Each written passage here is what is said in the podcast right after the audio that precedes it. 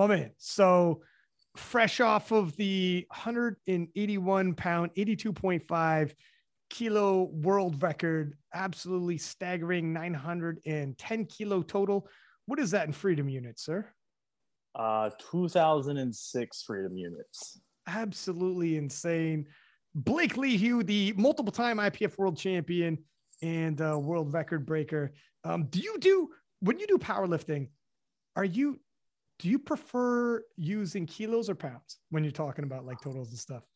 Uh, you know, it's hard to say. I flip flop back and forth, and I'm at the point now where I know my kilo math better than my pound math. Oh shit! but like to everybody else, I have to talk in pounds, even though my mind operates in kilos now. I've had my own set of kilo plates since like 2015. Oh, so well, what people might not know because you're a young dude, you've been powerlifting yeah. since 2010. You're a 12 yeah. year vet, dude. Yeah, I've almost been competing longer than I have not. Holy shit. So powerlifting is like all you know. Like you are powerlifting. Yeah. This is a part of your life. Yeah, it, it, it really is. It, it, this is actually, you own a gym now. This is how mm. you make your living as well. Yeah, yeah. I mean, it's it's literally it's my office now. uh, it's a it's. I mean, you, you love your job, so I guess you like never have to work a day in your life when you love your job. On the flip you know, side, yeah. Well, go ahead. Go ahead. I was just gonna say, when I was like 12 years old, you know, somebody said that to me. They're like, if you love what you do, you never work a day in your life. And I guess I just really took that to heart. I yeah. love lifting, so I have to own a gym, right? Well, I guess here's here, here's the thing, like uh, like 100. percent If you can love what you do, it's it's a blessing, man. Trust me. Uh, but the flip side is like when you when you take what you love, monetize it, then it can be stressful around what you love and you kind of see it differently. It's like uh, you're, you're not just dating now, man. You're full on married. yeah. You know what I mean? You're like, oh, yeah. well, I wish we were dating again. We used to do crazy stuff. That was fun. yeah. yeah. yeah. It was loose. It was fun. It was no, um, yeah. Like, has that changed at all now that it because it's a living? Um, honestly, no uh, working with clients like is is one of the most enjoyable parts of all of this you know whenever i was the coach of the a&m powerlifting team you know i was i was working with 60 people at a time mm. and like seeing them succeed on the platform getting them ready for the platform like i loved it i loved every second of it and you know that's what made me believe that this is a sustainable uh, career choice for me yeah it's like um like like Joey Flex, obviously, uh, well-known trainer and and coach, and he mm. He's still competes, and he he yeah. won't stop competing, and it's because he loves it. Like he just loves it. Like it's yeah. it, and he's an he's a lead as well. He's not breaking world records like yourself, but he's good. And um, yeah, it's it's just you can balance it, but you have to find that balance, right? Yeah, and you got to find really uh, what you're best at as well. You know, Joey obviously does a lot of online stuff. I've realized that like I, I really suck at online training. I really, really suck. Why, why do you say working. that? I, I'm so much better with working with people in person and like I, I like I talk with my hands a lot, mm. you know. Um, so not having that face to face communication really limits what I can do as a coach. And so I just feel like I am better at my job when it's in person. Do you have, and are so, you wearing something on your wrist right now? Nope. Okay. It sounded like someone was rattling or something. Uh, it might be the uh, mic here. Going oh, it is the mic. Rubbing those big ass pecs, my man. That's what's going on. Yeah, but, uh, keep it off to the right here. there we go. I think it'll be all right. Um, yeah, no, sorry. Go ahead. You're saying you, like you prefer in person because you could talk with your hand. Like I know what you mean. I'm a commun. I, I'm used to it because of the podcast. But in terms of communication, I way better prefer talking like face to face. Yeah, well, and you know, technique is such a big part of it, and like you can only help people with technique so much from afar. Mm. And I don't like charging for a service that I don't feel like I can give it my all. You know, mm. I feel like it's a waste of your money and a waste of my time to some extent. So if I can't give you the best, I don't want to give it at all. Hmm. Yeah. And and, and because of, so here's the thing. Um, and maybe this isn't a, isn't even an issue anyways, but when you do that, you're not going to be able to like, for instance, like like what like Joey gets like a Russell from afar or like a Jesus from afar. Sure. Or like you, you know, so you're like my your net, so to speak, isn't gonna be cast as far. So you're not gonna snag like world champions. But then on the flip side, uh, maybe for you, it's not about trying to get like a like grab a get someone to a world champion or whatever. It's it's yeah, like well, what is it for you then? If that if that is something you have to trade off. It's um at the end of the day, it comes down to making other people's the, the best version of themselves. Hmm. And, you know, I, I call myself, I'm mostly a powerlifting coach. It's mostly what people come to see me for. But like, that doesn't mean I don't have some general fitness clients. You know, it's about the whole journey, getting them from point A to point B, whatever point B may be. Um, and being a part of the process the whole way, you know, it's it's fulfilling for me. Yeah, now I I could get like for sure. This, like, everyone gets inspired off transformation things. It's a whole nother deal when you're actually in that, and you're actually seeing that shit happen. It's yeah, it's it's different. You know, it's a little bit different than um than someone just checking in from like 200, you know, or like yeah, a thousand miles away. Yeah, and like genuinely being a part of it every single step of the way. And, uh, and for yourself, so obviously you just murdered at the at the hybrid. Um, going into this, and I want to go right back because I remember you way back uh, in the day too. Like when I when I first started commentating the World Championships um, in 2016, and you won the Junior Worlds in in the 74 kilo, and I'm Canadian, and we had uh, Josh Hancock. Yeah, yeah, and, and oh, the, yeah. We'll get into all that. But like there was that was, anyways. It was spicy at the moment. Um, but before we backtrack, let's talk about what just happened on the weekend. Um, did you know that you were going to come in and just fucking light it up like that? Because it is 9 10. That's insane. Like, that is literally, I would say that's John Hack numbers. Well, yeah, you beat John Hack's world record. That's yeah. John Hack numbers. yeah. I mean, my goal is always people have always said, "Oh, you're really strong for your size." I'm like, no, I just want people to say you're strong. yeah. Um, but no, I, I had no idea that it was going to be in the tank for this meet. I've always known that the strength for you know this squat, this bench, and this deadlift are there, but I didn't really think I was going to be able to pull together that kind of total with a 660 squat you know, for me, by my standards and uh, by the other 181, 183 standards, 660 squats, like, okay. You yeah. know, like at this level, yeah. I mean, Russ is doing 700 for doubles and triples. Like, right. Fair. It's getting wild. Things are definitely getting yeah. wild. Yeah, for sure. Um, so, so you thought, but you, you would, you went six for six, right? And you only missed, and let me pull this back up because you only missed on your yeah your opening dead. So, yeah. um, you were were you pacing what you thought like after squats because you finished off on that? So you're just thinking, oh my god, like do you like? Uh, well, let's walk through the day a little bit then. How did squats okay. feel? Did you were you were you expecting to finish with 300 kilo 660? Uh, that was that was the hope actually i was okay. like i hope i can at least hit 660 because i hit 672 in my previous meet and barely missed 694 on my third. So, like in my mind, I'm a 700 pound squatter. I just have to have a healthy training cycle, okay. which I have not. My knee has been bothering mm. me uh, for months now. And uh, it was funny on my second attempt squat, I tweaked it worse than I ever have in training. And I was like, well, I'm just going to let the adrenaline carry me for the rest of the day. oh, damn, that's a tough feeling yeah so taking another squat after that was real nerve wracking and it everybody was like uh, I was going back and listening to some of the commentary people were like oh you know second attempt moved really well he'll put another 10 15 kilos on it. I go up five. I'm like this is all i got. Yeah no kidding. So you hit that and then after you hit a 300 kilo 660 third um are you just thinking like well fuck there's there's just my day isn't going to be what I wanted it to be. Yeah. Well, I mean, it's like, you know, I came here to execute and make attempts. I'm like, that's the best I could do on squat. And I'm like, and I knew bench was going to be kind of a crapshoot.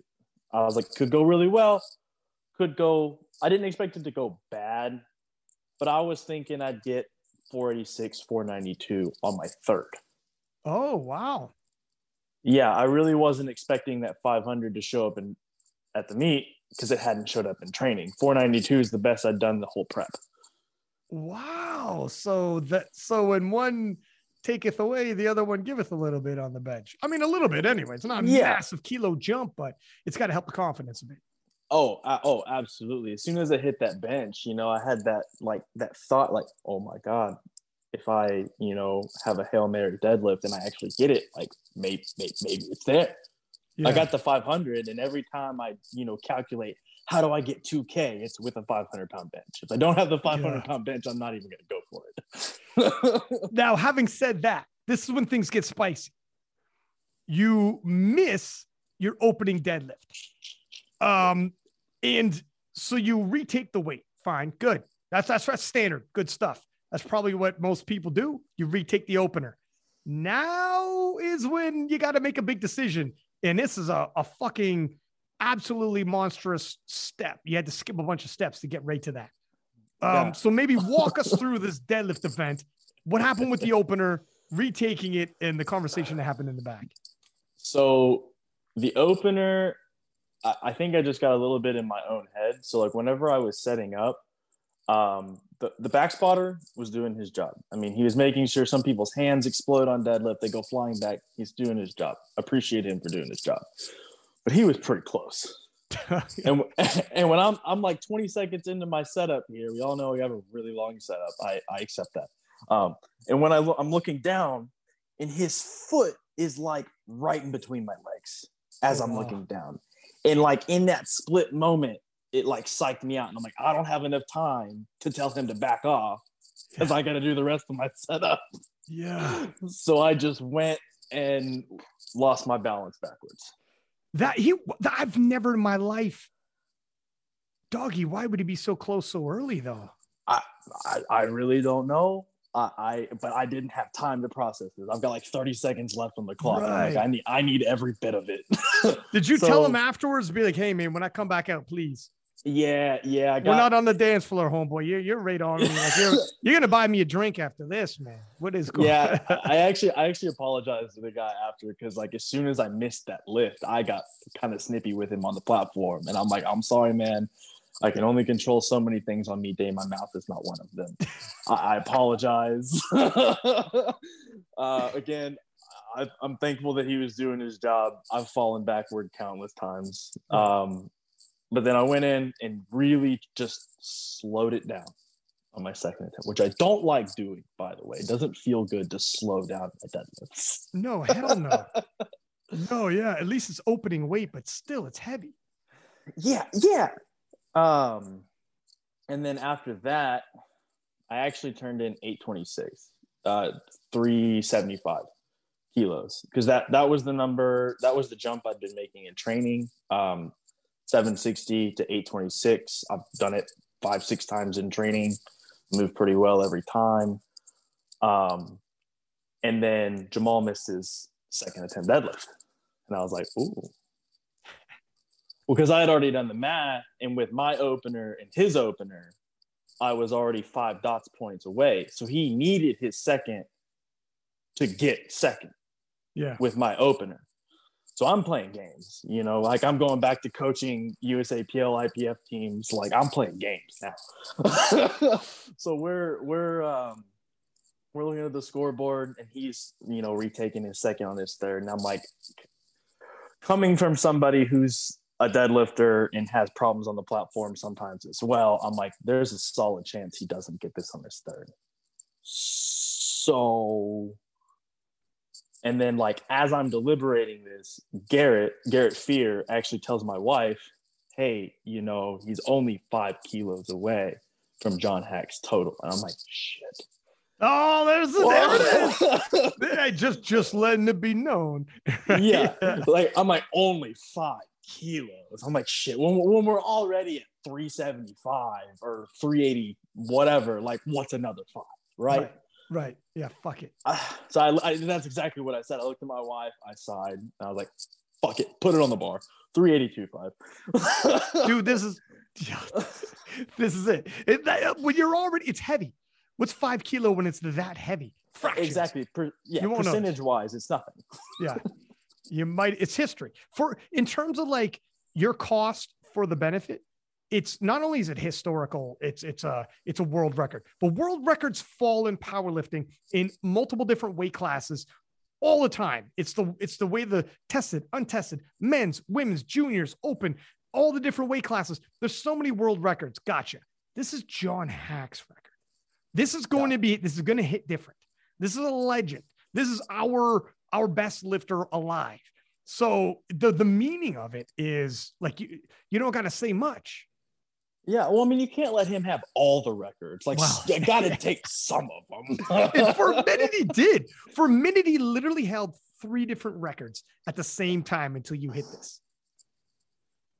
And you're Yeah. like, you're like John. You, you you got too many pages in the in the fucking history books right now, brother. yeah my one of my favorite videos is someone someone um they recorded my deadlift and then they moved the camera over and there's hack peeking his head through the curtains watching me to see if i'm gonna take his record or not yeah, exactly.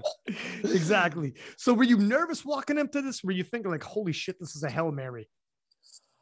you know for the first time in years i actually didn't feel like the weight choice on the bar was a hail mary like i've pulled 848 with straps and it moved well enough i probably could have full, pulled 880 on that day Mm, I'm like- shit. I, yeah, my my my grip has been cooperating. My skin has been cooperating. Um, and now that I've been able to train with a Texas deadlift bar that's noticeably whippier than pretty much any other deadlift bar, I've got the timing down. Um, so again, I, I pulled 826 five or six times in training with no problems, held it for good two, three seconds at the top. All the things that have caused me to be inconsistent on the platform, this prep weren't there. Yeah. So like for the first time on a third attempt, I was like, I'm confident the strength is there.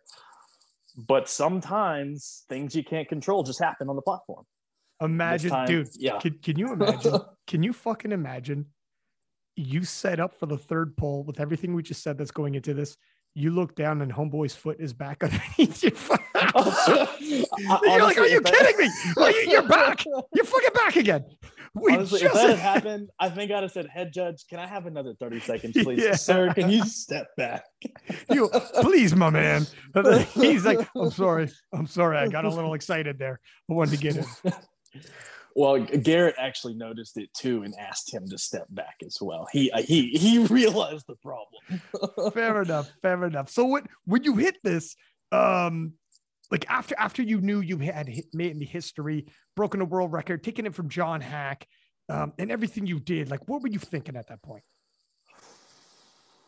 Honestly, it's about damn time. Oh, really?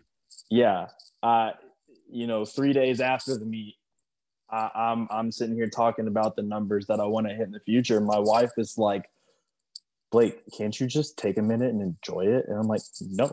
My, I'm always moving forward, you know, like it's cool. I'm happy. Now I've got the same total, uh, the all-time world record total, and with wraps and raw now, at the same total.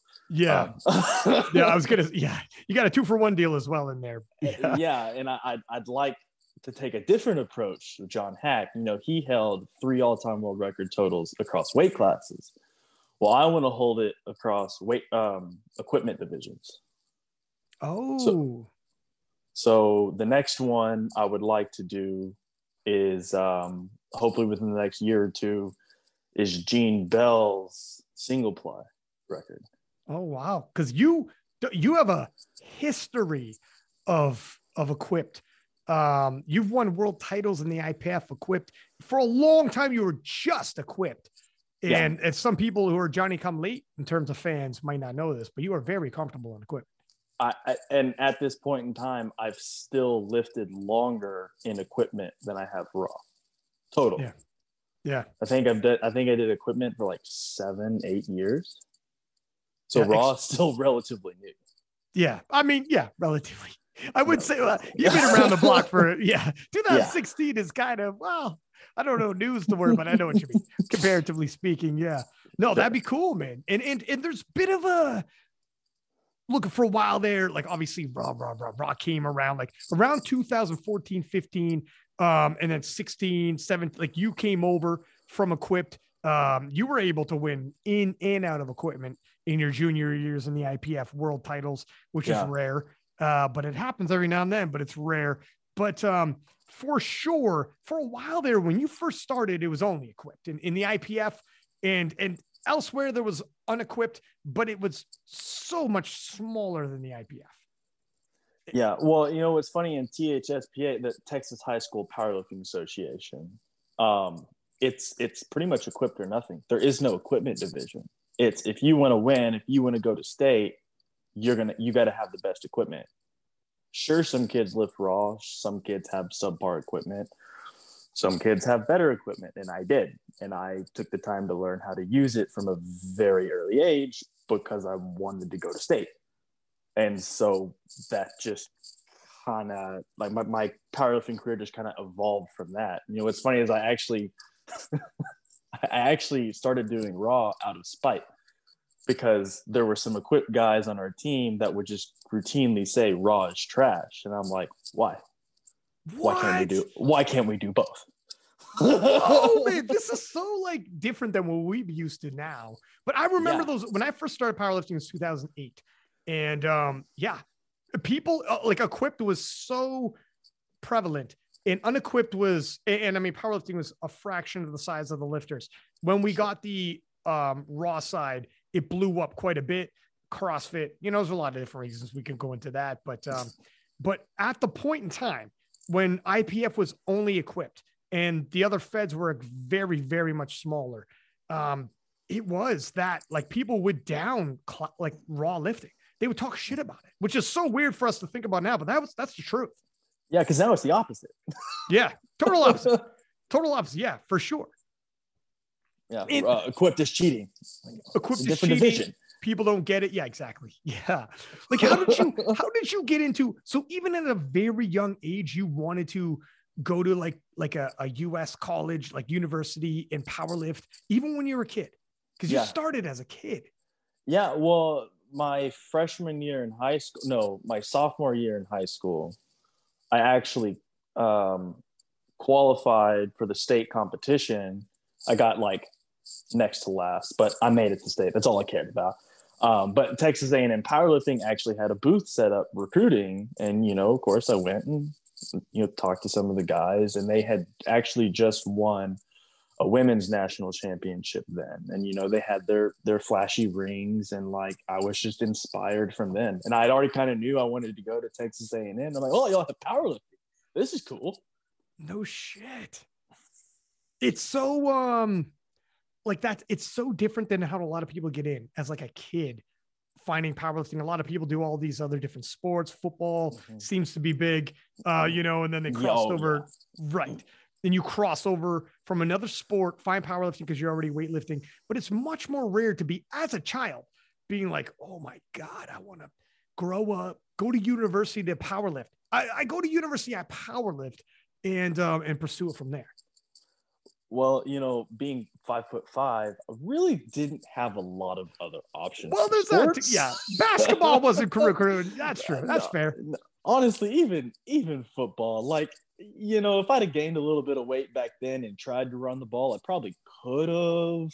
But that that I figured out pretty quickly that wasn't my calling. As much as I loved it, yeah. you know i just realized i'm much better at powerlifting. Uh, i mean it's probably better for you body wise because oh my god is football bad for your your head trauma and everything on the joints? Sure sure. And i i was always the kid that did lead with my head. Um so.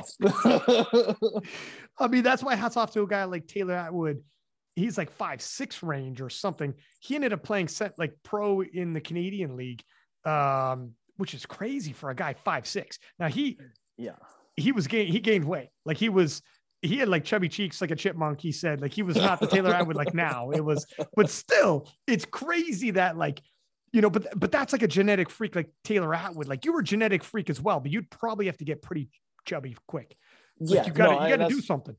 Yeah, I would have had to been 190, 200 pounds at five yeah. foot five. And I'm like, it's taken me years to do that and still look good. Yeah. no, no, looking good is going to be tough. If you know that's gonna, it's gonna take a long time. You're not gonna just throw that on in the summertime. That's for sure.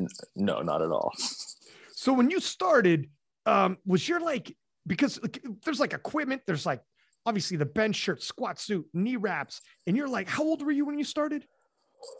14. So you're a kid. Are your parents into this? Is your dad yeah. into this? Yeah. Or I did mean, they powerlift before you were just into it as in supporting? No, uh, into it just as is supporting. I mean, my mom was really upset because she had to learn a whole new sport. Because uh, I had played football from the time I was five up until the time I was 14. Holy shit.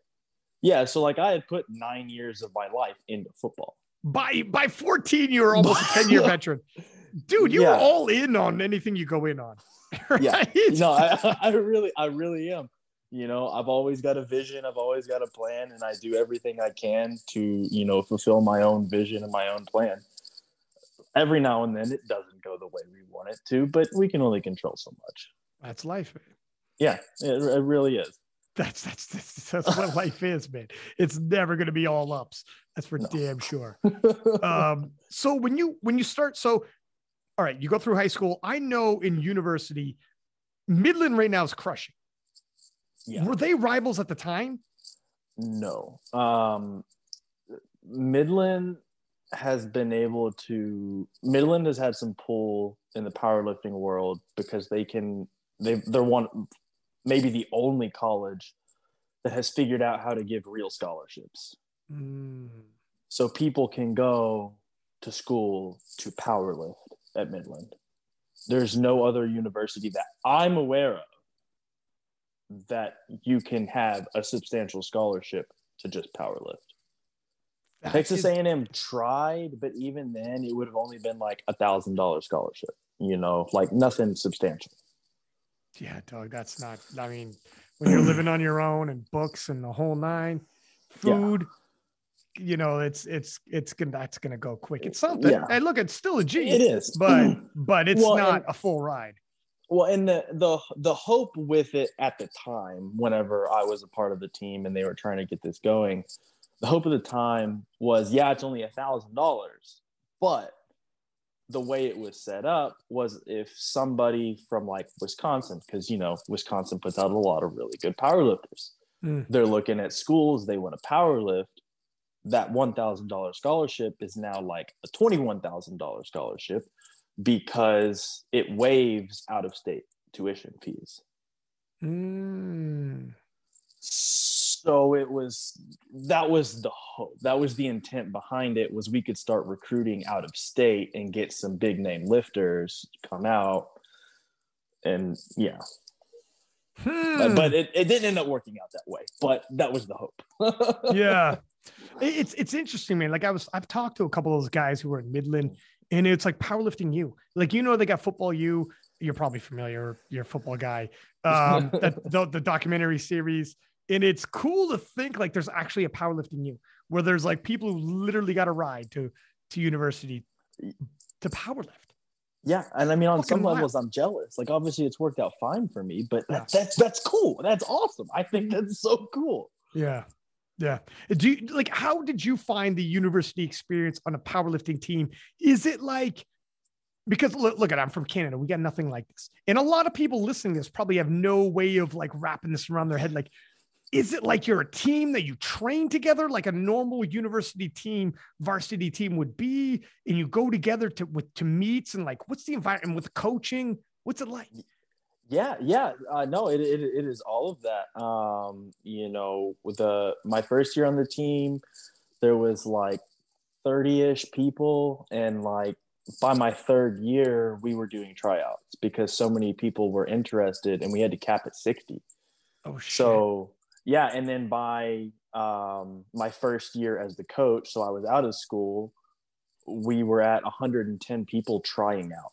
holy so we were, shit so we were cutting 50 60 people every year after that um, just Whoa. because of space and so you know uh, we've and the powerlifting teams had coaches intermittently here and there.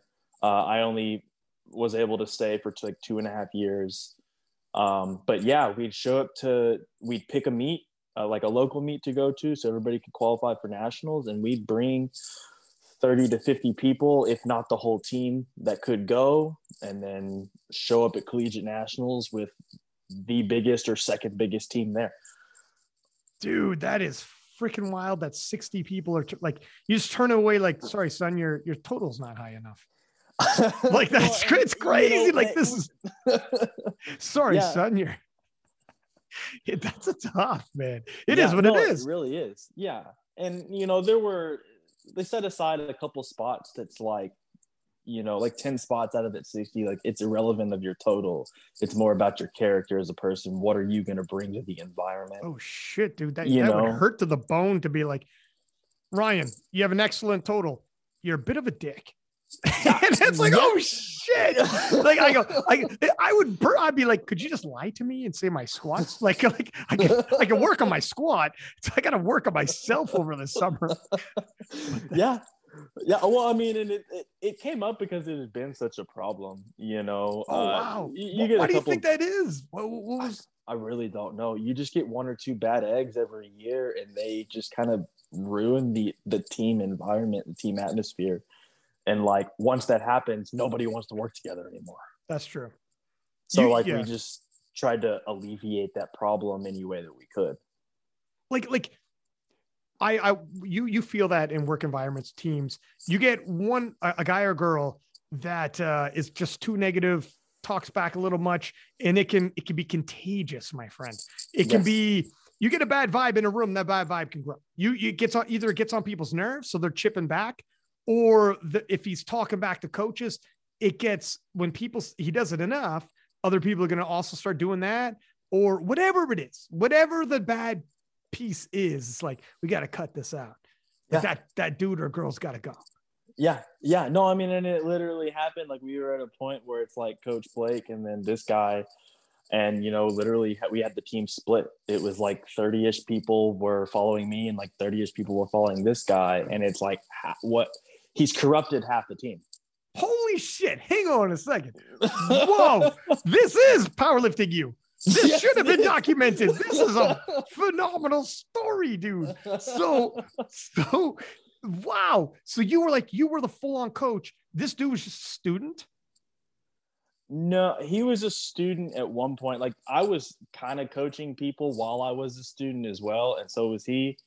Um, oh, and then okay. I, he graduated a year before me. I kind of started to take control a little bit, and then he started coaching people from afar, and then it just trickled in. Oh, this that's that's that's a bizarre case when you're.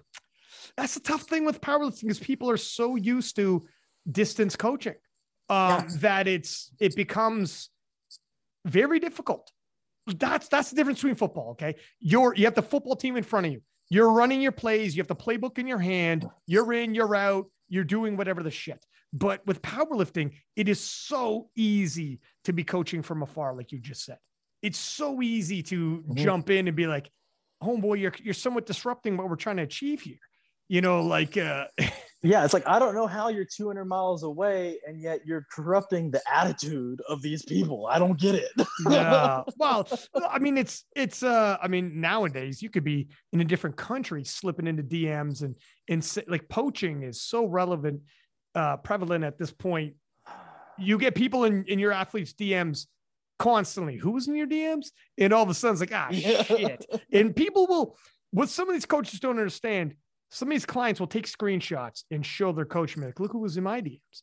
Be like, fuck, you're they'll be literally for people listening who don't know, because most people listening are just straight up fans, right? Or, or athletes.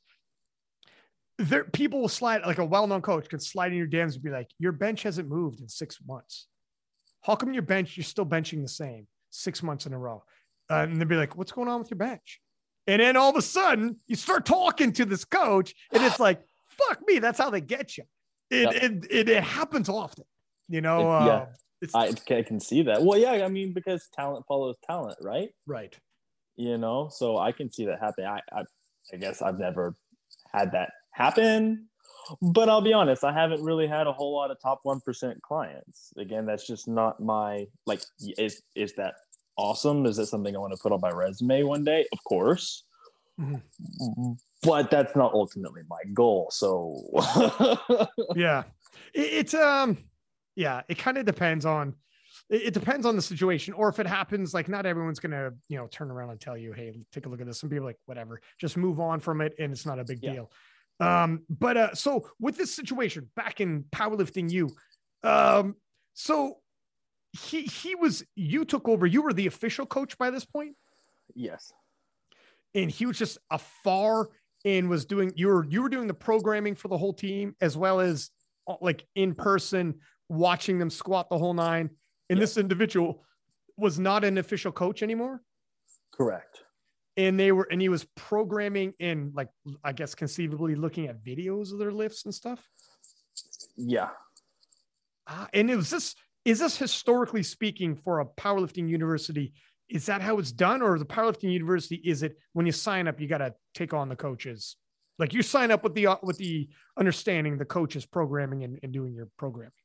You know that's how it started when i was on the team but like there had just been so many issues because the distanced coaching had become so prominent. Mm. you know new people were joining the team that were maybe not even freshmen that had been powerlifting and they already had their own coach and it had happened so many new times that now we've got 30 40% of the team is doing something different anyways so yeah. how can we enforce that Right. So it's like as the sport and and how coaching has evolved, it the team just kind of had to evolve with the times, I guess.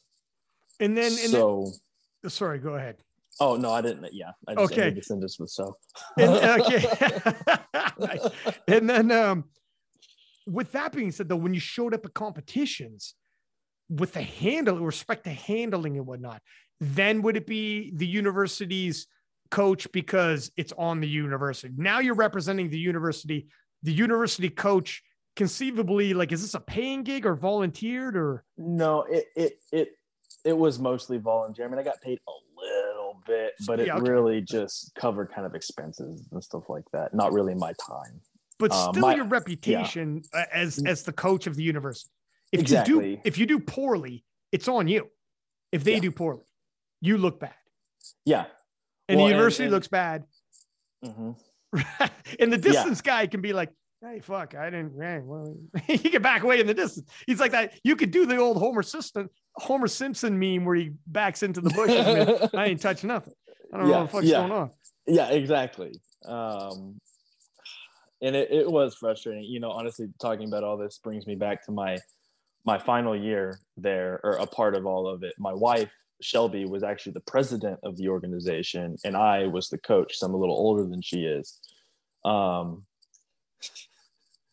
we were two and a half kilos away from having a men and women's national championship at the same year.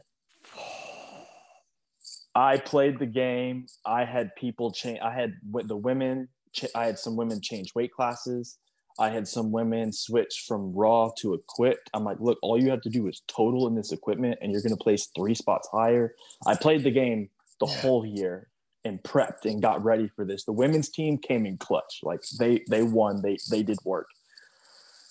And one of the guys that had kind of trickled down from the guy we've been talking about was yeah. handling a lifter and didn't listen to me because there was drama. And I said, "Hey, yeah, he, he literally didn't listen to me, and they they had it set up to where um, there were like multiple flights at the same weight class. Well, we had a wild card who totaled raw, and then hopped in equipment at the meet. Yeah, and actually was a big had a big enough total to win the weight class. Oh damn! But he was in the early flight, not the big dog flight. So I said, "Hey, jump his deadlift opener up two and a half kilos so that in case the guy that's number one here only gets his opener he he will win like our guy will win and we'll take home a national championship and because i was me he told me to fuck off What? And you know what happened? The guy missed his second and third deadlifts. Oh, fudge, man. So when you're talking about like reputation and shit, and uh, like that exact situation, it, it happened. It literally happened. Fuck, is that not frustrating? Where and people don't understand necessarily when you're playing the game, especially okay, there's playing the game on meet day where you have your opponent scouted, you have your attempts, you've done your due diligence, you know all the rules, you you know if there's chips involved. Like there's playing the game meet day, then there's playing the game on your level where you're like in and out of equipment, collecting points along throughout the season, be like, we I I, I did everything I could to like all year just trying to make this fucking happen. And Yeah. um and here we are. And it's Yeah. like please, man, if there was no politics, if it was just you, if it was just you, no politics, you could have been like, bang, this is what we're gonna do. Yeah, yeah, and and it, I don't think that it ever happened at this point. I don't think Texas A&M powerlifting had ever brought home both equipped national championships. And for a dude who's being like, you're being paid, you're, you got some expenses covered. You're doing this because you love it, man. You're doing this for the love of the game. All the work you did, all the work you did in researching, trying to get yourself in a position is just Yeah. like, it's just like fucking because it's fun to you and you want these kids to have a good time. Yeah, You- You're not getting fat off this. This isn't like paying the bills. You know, no, this really is not. no, this is this is probably not worth your time or aggra- aggravation near the end where you're like, you know what? That that so was that one of those things where you're like, I think if I'm doing this all for fun and the whole nine, after something like that happens and you put a lot into it, all the nights you did prepping for it, the whole nine, is that one of the things where like, yeah, you know what? Maybe it's just not for me. At least at the collegiate level. Yeah, Yeah, yeah, uh, for that, yeah, Yeah. exactly. For for Mhm. collegiate level coaching, um, because it's just not your, it's not you, because it's not like the football coach where you can have like, all right, I'm the coach, I, I get to make the calls. The, the Mhm. fucking defensive end, the defensive coach and or whoever, nobody's overruling you. You're the head coach. Like that's Yeah. it. This is the plays. This is what we're doing. I'm making decisions here. We got, you Yeah. know, this is on me. Let me do this on meet day. Yeah. Um, how do other universities run it? Do you know? Honestly, it varies. Um, there are some there are some universities that just really aren't that organized. Everybody has their own coach, but practices like they're not mandatory. It's like, hey, we have open access gym from this time to this time on these days. Show up, don't show up. Um, we tried because we had so many people that wanted to be a part of it. We tried to make a lot of things mandatory, and it's like if if if, if you want to be a part of this, show up Yeah. or don't. Yeah, you know, we got like, 50 don't be a other mo- team. I got 50 Exactly. other people who are in, dude. You know? Exactly. Like, Well, yeah, exactly. We we had that, I guess, luxury. Um, but we were consistently the biggest or second biggest powerlifting team at every meet we ever did. Hmm. So it's hard to say. I mean, I know UTSA, um, they're they're really big and they they consistently do very very well uh, at powerlifting competitions. Um, but I think even they've got multiple coaches that coach a handful of the lifters. Hmm. So like I'm not sure how structured it is. It's there's there's no uniformity across uh, schools. It's just, it, I guess you just got to adapt to the culture that just naturally grows because if you don't, just because of the way it fucking is, man, it's an individual sport in the end. And you could have literally 50 people on the team and they have 50 fucking real coaches. Legit. And then if you're the head coach, deal with that. right? Yeah. it's like, oh, okay. Well, Well, I mean, it, it comes down to the fact that uh, ultimately, I think it just comes down to the fact that there's not enough money. Like it, powerlifting is not an NCAA sport. It's a club sport at the universities that do have it. right.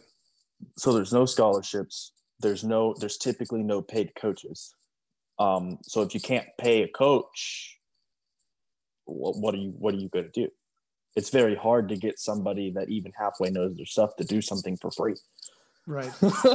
Yeah. So it's hard to have that level of unity and organization That's why, like, it would be um because with you, they got like a two-time world champion and everything you had done in and out of equipment, whatever you want to do, you've done it at right up to the world's level. Um, so you would think some of these kids, for some kids, they go to school if you're broke as fuck because you're going to school and you're like, man, this is, you know, I don't got a lot of money. If you're there and you're like, say less, you made the team, they'd be like, oh shit. For some of these kids, it'd be like, this is a sweet, this is a sweet go for me. Yeah. I got a world champion in and out of equipment, watching me squat, fixing me up, the whole nine, and and pro- whatever programming and, and whatever the shit. Like that's a sweet deal for some kids who are like, man, I went into university. I was broke because some kids are broke as fuck. They're eating like peanut butter and jam. I went to university. Oh yeah. You see both. You see some kids Oh, who were yeah. there and they're they're laughing, and you see other kids who were there, and it's like, it's tough. I'll, I'll get through, but I'm gonna have some major debt, and I appreciate you know whatever I got. yeah, yeah. Well, I mean, I've actually got one of those guys that that he he looked up to me in high school. Um, you know, I I actually kind of recruited him to come to A and M, being uh, at a, a state meet one time. Uh, I watched him evolve as a lifter, and he ended up being a groomsman at, my wedding. Holy shit! So, you Wow. know, so yeah, you do have some people like that, Yeah. um, for one reason or another. How how old were you when you when this was going on? Like what year was this? 20 oh 2019 was my last official year as the coach of A&M powerlifting. Gotcha. So I graduated in 2017 and then came back in the fall semester to coach. So I was no longer a student and I wanted to give back. Because you were still i just looked on open power because you're you're you're such a wily veteran that like you're when people hear about you've been powerlifting for 12 years a world champion like 2016 we're talking doggy. Like we're talking so far back. So people think like you could easily with how long you've been in the game how much you've already accomplished when your resume that you've already done you would think you're far this is an older man's resume. To be your age and done everything, including like a, a like a coach at a university level, at a team in the whole nine, it's crazy, man. Uh, but you were only like 20, 22, 23, 24 when you were doing this. Yeah, yeah, it was uh, 21 to 23. I've always been young, and it's uh, like relative to the people around me, I've always been one of the younger people. And like now I've blinked, and I'm like, I'm five years older than everybody here.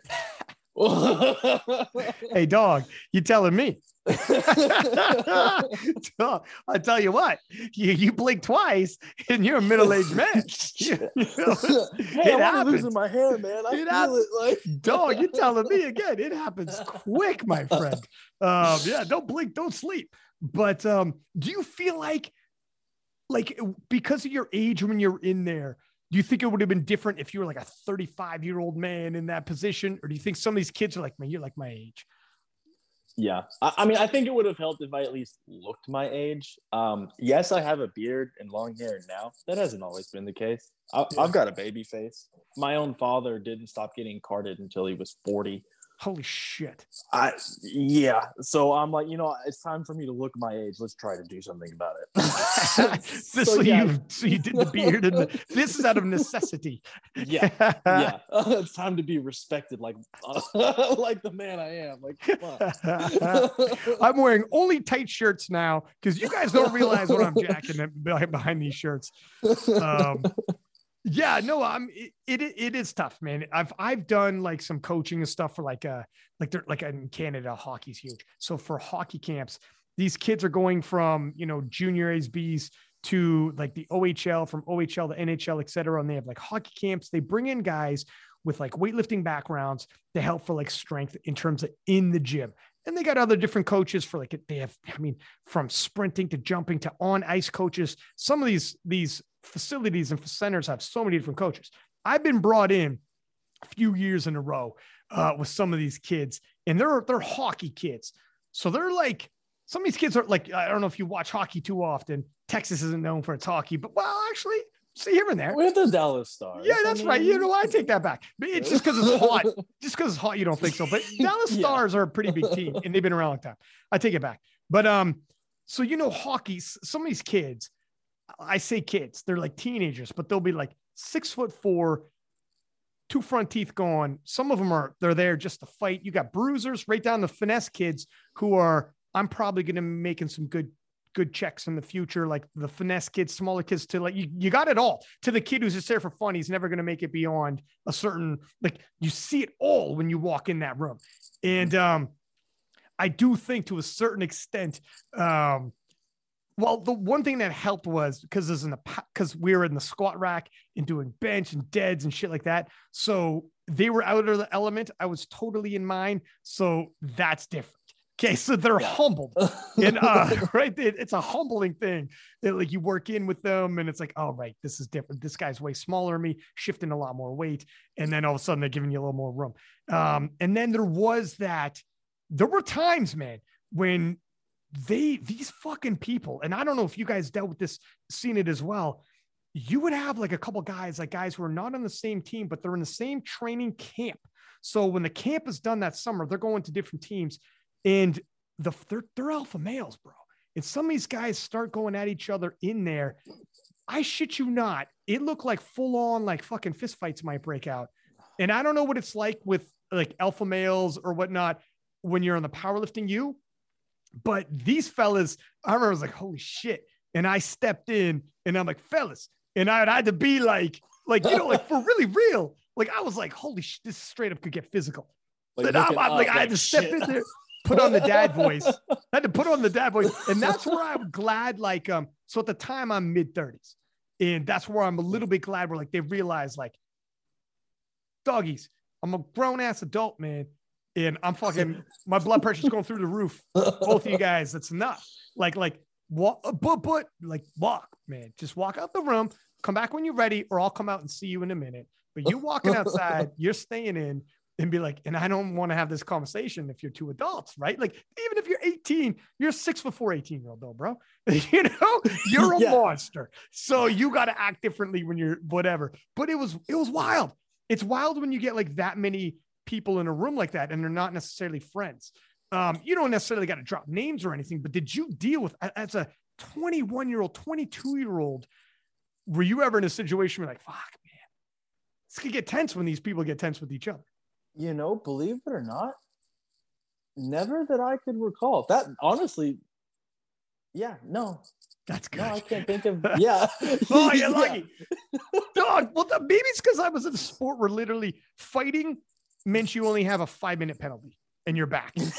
That's yeah, what yeah. a fist fight was. You knock a guy unconscious, he leaves on a stretcher, and you serve your penalty and come back out and keep playing. So yeah, that's a different a culture, I guess. Bit, I guess yeah, it's a different, different culture. These dudes just handle themselves. And I'm like, fuck me, I'm from powerlifting, bro. You can't even talk to a judge, you know, half side or, or you're not coming back. Like, holy shit. Yeah.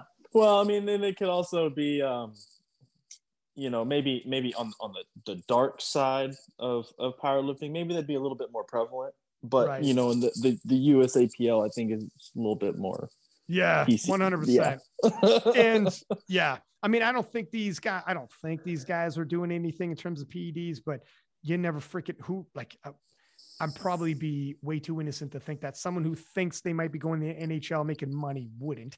They're 18 yeah. year olds, 19 year olds. Yeah, I mean, it is what it is. Uh, un- unfortunately, uh, drug tested does not mean drug free. You know, I've been saying yeah. that for years. Well, if, if it's especially if it's like the mate the, the sports where you make millions, like the real sport. I shouldn't say real sports. Powerlifting. No, no, no. I, I mean, I, yeah, you know what I mean. Where you make a living. I got where, you. Yeah. Where you could change your life and everyone else's life around you if you make it then yeah. it's like, all right, this is a whole nother level of. There's a lot more on the line. Right. Yeah. Exactly. Um, yeah. But uh, yeah, I mean, it's it's man, talk about experiences you would have at such a young age, man. Where you're like a leader at 21. Yeah. I, and it's always just kind of happened, you know, like I've got a really loud voice. I, when I'm in my element, I talk a lot. Uh, you know, um, I guess I've been I've been told that I have just kind of a commanding presence, especially in the weight room. So maybe that's why it was never a problem. Dog, look at 100%. Once I'm telling you, man, these some some kids, some boys are wild. Um, like some of those those hockey players are wild, but once they go out in the weight room, you feel they're little, they're little, they feel more humble, and you will feel like it's different. Setting is everything. Yeah. If you're comfy in your setting, you don't even have to be talking powerlifting. All of a sudden, you're funnier. All of a sudden you're like in front of 20 people cracking jokes and being like, you're recall. What'd you guys do on the Friday night? Let me tell you guys. Like all of a sudden you're that guy because you Yeah. you you're in your elements now. But then like you know, it's just it's wild how that can happen. And then you step on the ice, and then they Oh well, hey, you. yeah, no, hey, you will never see me. Yeah, exactly. or, or whatever. Yeah, or anything cardio based, and all of a sudden I'm humble as shit. But uh, but I know what you mean, where you would say like, um, yeah, even at 21, man, all of a sudden it's it can be totally different Mhm. once you get out there. So around, so let's talk about the 2016, um, Josh Hancock. You know the whole nine. Holy fuck, dude! I remember for anyone listening, most people will not have been around for 2016, but 2015, 2016, 2014, I think he Josh Hancock won 74 kilo juniors. 2015, he bombed out. In 2016, and he was he was a social media guy. He was with Brett Mhm. Gibbs in all these YouTube videos, Nick Wright in all these YouTube videos. Him and Brett were like freaking frack. They had a business together. They were Mhm. um like best friends. Brett moved from New Zealand, a paradise, to live with Josh Hancock and them in in Newfoundland, where like the weather is terrible. I don't know how they did that. Uh, my man, my man was hustling backwards. I mean, what are you doing, my friend? But anyways, it was like that. Josh Hancock was massive in 2016. People who don't know, Josh Hancock was massive in in the Arnold Classic. He had beat Taylor Atwood, the 74, at the Arnold Classic, and there was trash talk between him and Taylor leading into it. And and he beat Taylor. Like this is, it was different at that point in time. Yeah. And going into 2016 Worlds, Josh was feeling himself. And was he was he was making posts saying i'm going to win. Not only my weight class i'm going to win best lifter. I am going to like he's you know. You know, i if I'm being honest, him running his mouth is actually a part of the reason why I did a raw meet to qualify for raw nationals. oh shit just so that I could compete against him. Because I remember looking at the total that he'd put up, and I'm like, I've never done a raw meet before ever. And just the numbers I know I can do now, I'm within 70 pounds of that. And so I did a raw meet, qualified for Raw's Nationals, claimed my spot as a junior at Nationals, start prepping for Worlds. You know, I, I'm I'm ready. I'm I'm ready to take on Hancock. And uh, six weeks out, he dropped out. it was it was so bizarre dude Mm. wow i love your here's the thing like um i remember like so for people listening they don't understand how big of a deal like out of nowhere from so much hype of this and him talking so boldly about winning best lifter and creaming everybody and and not realizing how big of a presence he was at at that point in time we had some people social media followings but his was one of the biggest you know, and especially he had like him and, and Brett was massive at the time, and him and Brett were super close, and him and uh JP and like he, they they had a crew, and Mhm. um they had a crew before like other powerlifters really had crew crews, social media Yeah. crews. They had a crew, and um six weeks out, he made a post, and I mean this was a fucking bad thing to do. He likened himself to like a Wayne Gretzky leaving the game when it's like my friend.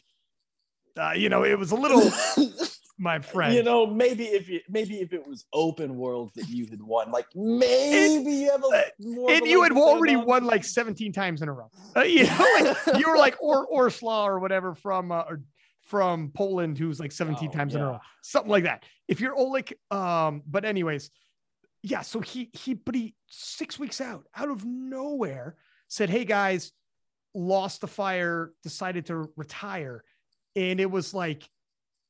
The fuck you talking about? Last week you're talking about destroying everybody, doing shirtless selfies, and getting thousands of likes and uh you lost the fire we got we got like blake's coming in and like this is to be the battle this is to be this was and you know spoiler alert you put up a total he's never put up at that worlds and never has since and and that total like yeah that, that would have been a career best total for him so what is did it did he see what was coming on the pipeline or did he what are you thinking what's going on here I mean that that was definitely the thought that occurred to me and and, and those around me. Um, you know, a, a lot of other people were hyping me up and doing a little bit of shit talking on my behalf. Um, oh and that's shit! when he he had his whole hashtag take what's yours, right? And then Victoria Lang, I think is who it was, coined Blake, what's yours? Oh, dude, I remember this. Listen, I was running the IPF uh, Instagram at the time, and um, I fucking reposted one of your posts, and your hashtag Blake with yours was in it. and people went, Holy fuck, the IPF just fucking reposted it with that hashtag. And, and I'm like, I'm not taking away the kid's hashtag, man. The marketing's on point. The marketing's on point. I'm not mad at it. I'm not mad at it. Um, so even when I was doing the IPF Instagram, I was hyping things. But uh, yeah, dude, it was so he knew he had a battle. And did you think like, I don't know, man, what the fuck? Who does this? Yeah, I was so upset. I'm a competitor. I've always been a competitor. I was there to compete against yeah. Hancock. Yeah. Like that's all I wanted to do. I, I've never done a raw meet before leading up to this. Like I changed equipment divisions to do this. Yeah. And he doesn't freaking show up. It, it's um it's it's disheartening. Like look at whatever it is, what it is. Um he moves on with his life, whatever. It the, the biggest thing is the amount of hype around it. And, and, it was all like like in what he was bringing. And i actually enjoyed it. I like hype because it makes people care when otherwise it's tough to make people care about powerlifting. Um you know we don't have mainstream yeah. media hyping it. We don't have uh it's tough. It gets tough. So i actually enjoyed what like i enjoy when someone's bringing it. So if he brings it it actually brings gentlemen like you who are like let me jump in here oh my god let me go head to head with this guy um, you know, he's he's talking loud, whatever. This is actually good. It raises boats. So you bring in people being like, let me try to silence him.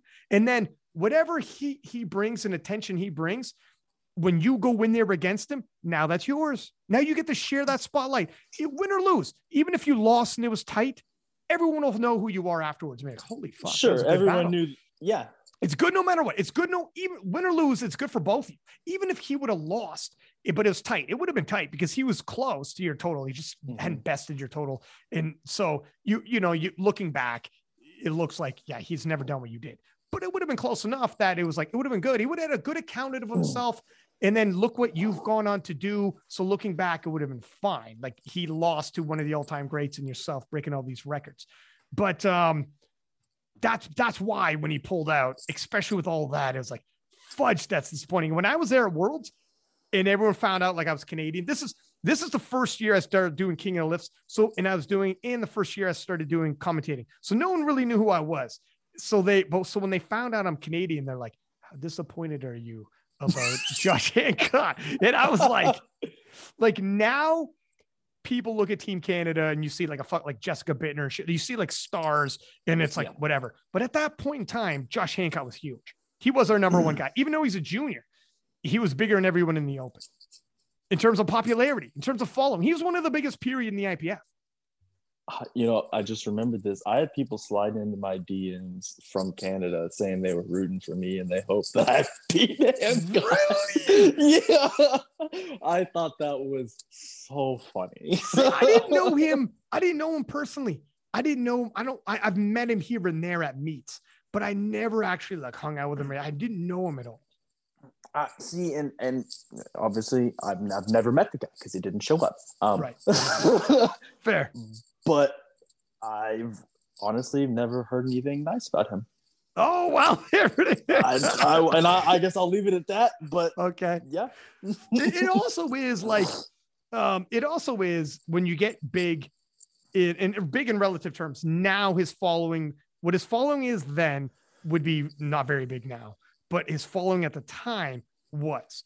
And um, when you get that big too, people it's going to rub people the wrong way no matter what. Sure sure sure. I mean like, no, there's no such thing as bad publicity right? That's like, true.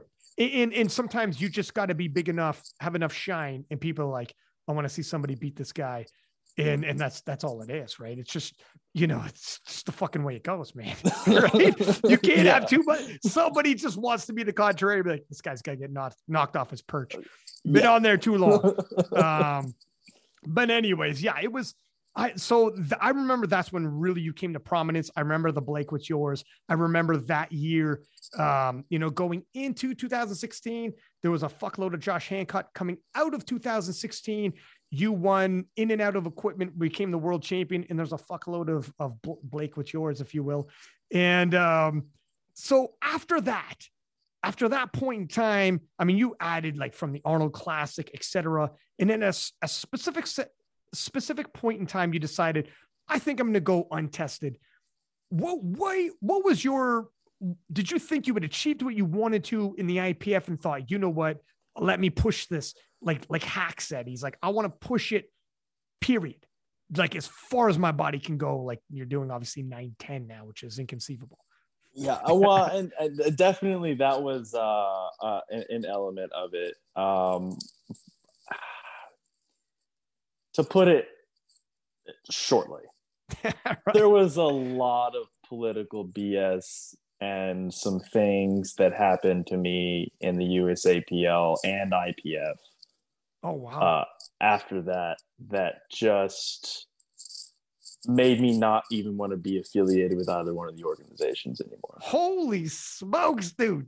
Okay, well, the, sh- the shortly is very intriguing. uh, yeah, well, uh, I mean, uh, that one's a little bit easier to explain. So okay. my um, my last year at Raw Worlds, twenty was it 2019? If you have open, I have open. Yeah, I got open. I got I got you open right now. One sec here. Uh, did he do. Raw Worlds 2000? 18, 18, you had yeah is raw worlds. Okay 18 so that squat or on squat at that meet. So i attempt a junior world record squat on my second attempt right? Um i get the lift two to one. You know two white lights all we need right? Turn in the open world record squat for my third and go to the back room arian's there um, talking with Arian. Somebody walks out and tells Arian, as I'm talking to him, that they overturned my squat, mm. my good squat.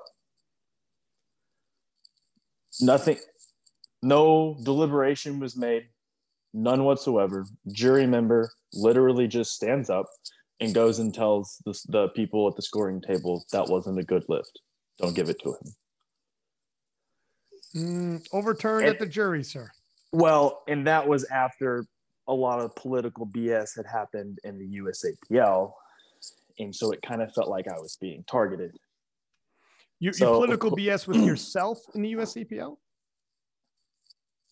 No, uh, well, political or USC, BS that, yeah, they did some shit to me, basically. USAPL um, did. Yes. Oh, uh, un- unfairly. Um, that, that I had to get attorneys involved. It was holy rough. shit. Yeah. Okay. Um, right. so it, like I said, it, it felt like I was being targeted. I, I was livid, but of course I'm going to do what a smart lifter would do. I'm just going to take it again. You know, I'm going to, I'm going to claim my world record squat on the, on the world stage. Right. So I go, I take it again, two red lights. And, and, and when you say this, was there an American in the jury? Is that why you thought that it was it was attached? Um, no, it was just one of those things. I mean, maybe I was just correlating it with all the events that had happened, but like, when have you ever seen a jury member just casually get up and overturn a good lift? It'll a happen. good lift. It, I mean, of course it does. Have I've seen it happen a few times, but yeah. the only times I've seen it was because somebody went to the jury and contested it. I've never yeah. seen it happen unprompted. I've seen it happen unprompted, but um, I, I know what you mean. Look, at the end of the end of the day, like it's tough, man. You're you're a junior, you're at the world championships, mm-hmm. and you just fucking broke a world record and literally had it given to you. And then after you were told it's yours and you're celebrating a world record at the world stage at the world championships, that's tough. I get it. It's tough, man. Yeah. And, and then if you've been through um, litigation at your age, for fuck's sake, uh, when you're like as y- a young man, like you were in court, whatever, like you said previously, your back is up a little bit. You're, I understand where you'd be like, look at maybe, maybe it's maybe they're connected, maybe they're not connected, but the way I felt it, the way you will feel a little bit of, yeah, no, I get it. It is. Yeah, yeah, I definitely I felt understand. some type of way. Yeah. Yeah, you I can mean, I'm feel some type of. You're entitled. Yeah, yeah. I'm over it. That's right. Well, life has been good since, but uh, yeah, yeah. But um, yeah, so that's tough. But you won those world that world championships. I did. I did. And then at the end end of the day, it wasn't about that squat. It's about the total. You Right. know, I, I, I've been telling people I'm not a deadlift specialist. I'm a total specialist. I come here for the total. That's how titles are won, my friend. Yes, exactly. Being a deadlifter helps a lot because I have the final say. Yeah, yeah. But So, so after, so after that, you decided I'm I'm leaving both USAPL and IPF, starting a Yes. new, starting anew from there. yeah, yeah. was it tough because it was you know the the structure of it um you know with like state meet national meet world meet and this is it's a whole nother ball game when you go like especially untested it's it's different It no, it definitely is, and it was um, it was kind of a hard transition, if I'm being honest. You know, I thought you know powerlifting is powerlifting. Everybody's here for the same thing. You know, da da da. But I definitely felt like I was a little out of my element. You know, these are not the normal people that I've been around for the past ten years. Well, like, yeah, well well yeah well i mean yeah my yes normal no. has changed. yeah your normal has changed people are supersized and fucking yeah man it's it's Yeah. different when you were walking around with uh you know 20 times the testosterone or, or whatever you're gonna yeah man people a little bit more rambunctious a little bit here and there Well, and then also like I'm USA when I was competing USA PL IPF, I was an average sized lifter. Like I was literally average. I mean, you got people in the 205s that are my height in the USA PL IPF. right Um, I went up a weight class, gained 20 pounds, and I'm still the smallest person in the room. holy shit yeah literally gained over 20 pounds. I'm still the smallest person. yeah Smaller It's- than some of the women. Yeah. No, it's it's a it's a it's a different world in the untested. Um in the meat like it's it's I I find like um how do you find coming from at an international level with IPF worlds like the handling you're talking about being with Arian Messi Kamesi who's fucking phenomenal handler in terms like he's a wizard at this. Um I remember at at that world championships in Canada I was talking to Team Canada in the back in between sessions and I was like, so who we got, who we got up? And they were telling me who it was. And then they were like, oh, fuck. And I'm like, what? They're like, Arian's handling. What does that mean? And they're like, this guy's a fucking, this guy's good, man. You make a mistake. That's it. It'll cost you. If it's close, it'll cost you. He knows And how I'm to play like- the game. He could play, he could play the game. And um, sometimes because there isn't necessarily in, in the untested, it's so much more spread out due to the fact it isn't. You go to nationals, you have to go to nationals, and then you go to worlds. Mhm. So all of the best in your weight class are going to be at the same competition in your weight class, head to head at nationals, and then you were all going to converge at worlds with national team coaches flying to that point. So you are. This has to happen, as opposed to sometimes an untested. You may or may not have a guy or girl, depending who you are, in your weight class that's competitive and it's close and it, you're playing the game. And, and it Mhm. might, you could go a long time like that. And there's so many, it's not really bottlenecked into one nationals where everybody's showing up the exact at this the one big meet that year in the US. And then everyone from there is now battling the rest of the world at one big meet held somewhere else in the world. It's spread throughout one country and a multiple different events. So like the game playing the game in terms of uh, like handling isn't quite the same. No, not at all. It's it's totally different. Uh, I mean, um, one of the most intense games I've ever been a part of was actually um, myself. Like I was lifting, and it was the first collegiate nationals that I had won. Well, there were like five of us within 20 to 30 kilos of each other. Like it was pretty close. Yeah. But not only were five of us within 20 to 30 kilos of each other in total, there were 11 of us within 10 kilos of the American record deadlift. Oh, wow. yeah. So, so we had to turn in like 300 kilos at the time. And this was back when pulling 600 as a 74 was just absolutely unheard of, even in equipment. Right. And I turn in like 300 kilos, and every single person before me had chipped the next one or two and a half kilos above the next one. One per everybody missed. Oh my God. But the weight had to keep going up because they were chipping each other. Yeah, the weight can only. So we were at 285 kilos, I think is what it was. 628 was the the 10th guy in line and he missed his. So we bumped mine straight down to 285. Yeah. and I got it. Yeah, yeah, yeah. Oh, nice, dude. Yeah, this is falling like dominoes. You're like the yeah, like that here. was one of the most intense things that like I've ever just watched. Like, oh my god, there's a streak of red on the board, and everyone's playing the game. and you were um, and this is where I, I honestly like. I think this will prep somebody coming from an IPF level who's gone right to worlds in terms of how the meets are run how tight things are when you go through nationals to worlds in everything from check in to attempt selection to getting your cards into knowing whom like scouting reports to like knowing all the rules straight through to the whole nine. And then if it gets tight, you're playing the game. Mm-hmm.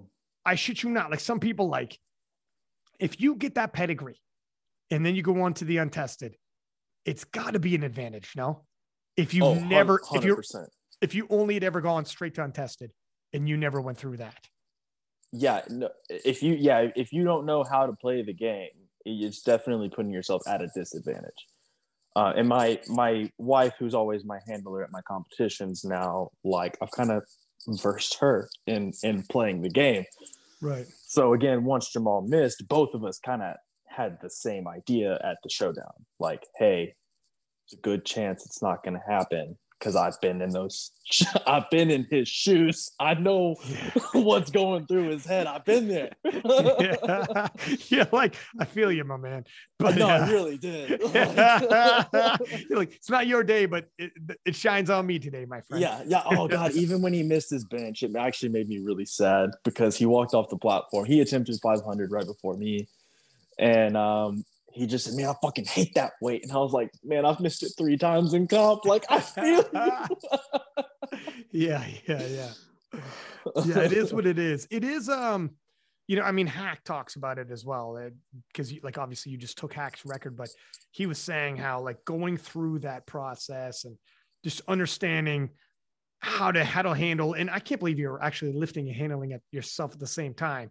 That's just super stressful. You got 60 seconds but the, it's different when you have the amount of adrenaline you get through your body to, to get a good lift, or when you have that kind of weight on your back or in your hands, or you know whether it's over your chest. Your body, you're you can't do calculations and whatnot. It's very difficult. So when you got 60 seconds after you've just done that, and whether you hit or miss, now you got to recalculate and take a look at the scoreboard and be like, where are we at? You know, that's man, that's that is crazy hard. Uh, yeah, well, and I, honestly, I'd say in the way things are structured on the untested side of competitions, it actually makes it a little bit easier that there's not 10 people in my weight class that I'm competing against. I'm playing, I'm, I'm competing against everybody for, you know, big cash prizes now. So at the end of the day, I just need to put up as big of a total as I can. Mm. It, that's what it comes down to. So I can actually come in with a game plan and actually stick to the game plan. I'm not basing attempts off of what everybody else is doing. Right. Which you had to get well versed in at these meets where you are competing against 10 other people that like depending on you know one miss lift and now you're within 10 kilos of 10 people changes it, it literally things yeah. change in the game it's not yeah it, it isn't uh like you have to for instance some guys are like in silver and you have to make the decision am I going for gold? Am I defending silver? because bronze is too tight. And you have to start looking like, okay, it is way too tight. You have to make a clutch decision. You got 60 seconds. Um, how realistic is it? And then like this is as opposed to just let's just go nine for let's just go as heavy as you can. Yeah, but if it's the world championships, and I'm telling you, you have a silver right now if you hit this, and I've seen you hit this, or you might fall to fifth. You need to start, we need to talk. This isn't just load the bar anymore. Not when you got USA across the chest, you're going to go home in the rest of your life.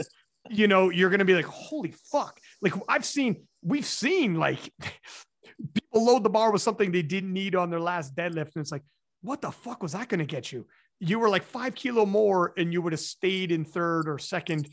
You know, you had too little to yeah. move a notch up but you had more than you needed. So what the fuck were you pulling for? You were just loading the bar. You were just loading the bar with what you thought your RP 10 was. It's like, well, I guess. to the spotters. Yeah, exactly. Like, it's like, what is the direction here? Like that doesn't that doesn't happen at the national top end or the world top end or like, you know, it can't. If it does, it's it's very shocking. It stands out it's it's embarrassing almost right?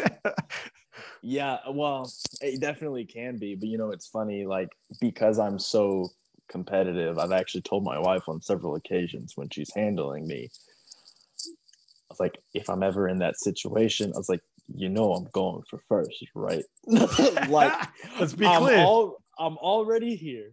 Everybody already knows i'm a deadlifter. And at this point i have a reputation for just loading up a Hail Mary third attempt and seeing what happens. Yeah. yeah. At this point, that is Blake. yeah.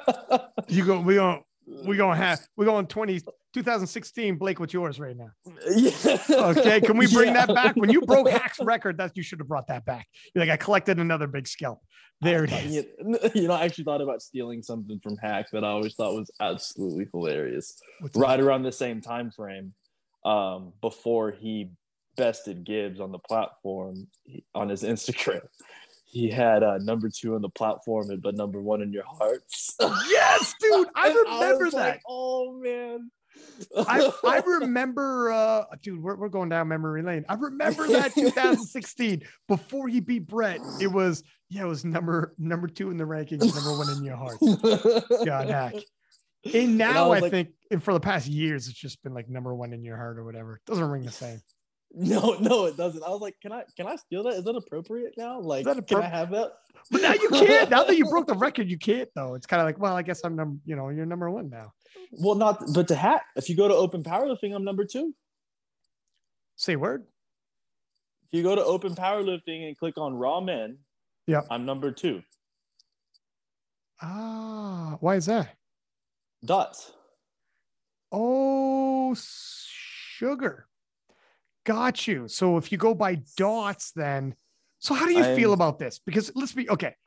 This is a good conversation that I'll have with you because you're an OG as well, and you've you've been around the block um, forever. It was Wilks, and and like I you you got your head wrapped around. Everyone knew Wilks right through. Uh, for you know around that time 2016 500 was the elite remember with the raw yeah. tested it was 500 um, and that was like when you knew. I remember when Layne Norton hit 500, he made his third attempt. He had he had a one or something that in a meet, and he's like, "Fuck it, let's get around 500 Wilks," because that was yeah the, the, club to join.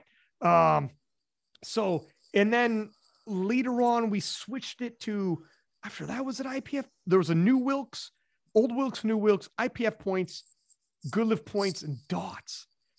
And I've we've had competitions like the Virginia Pro, USAPL just had the Virginia Pro.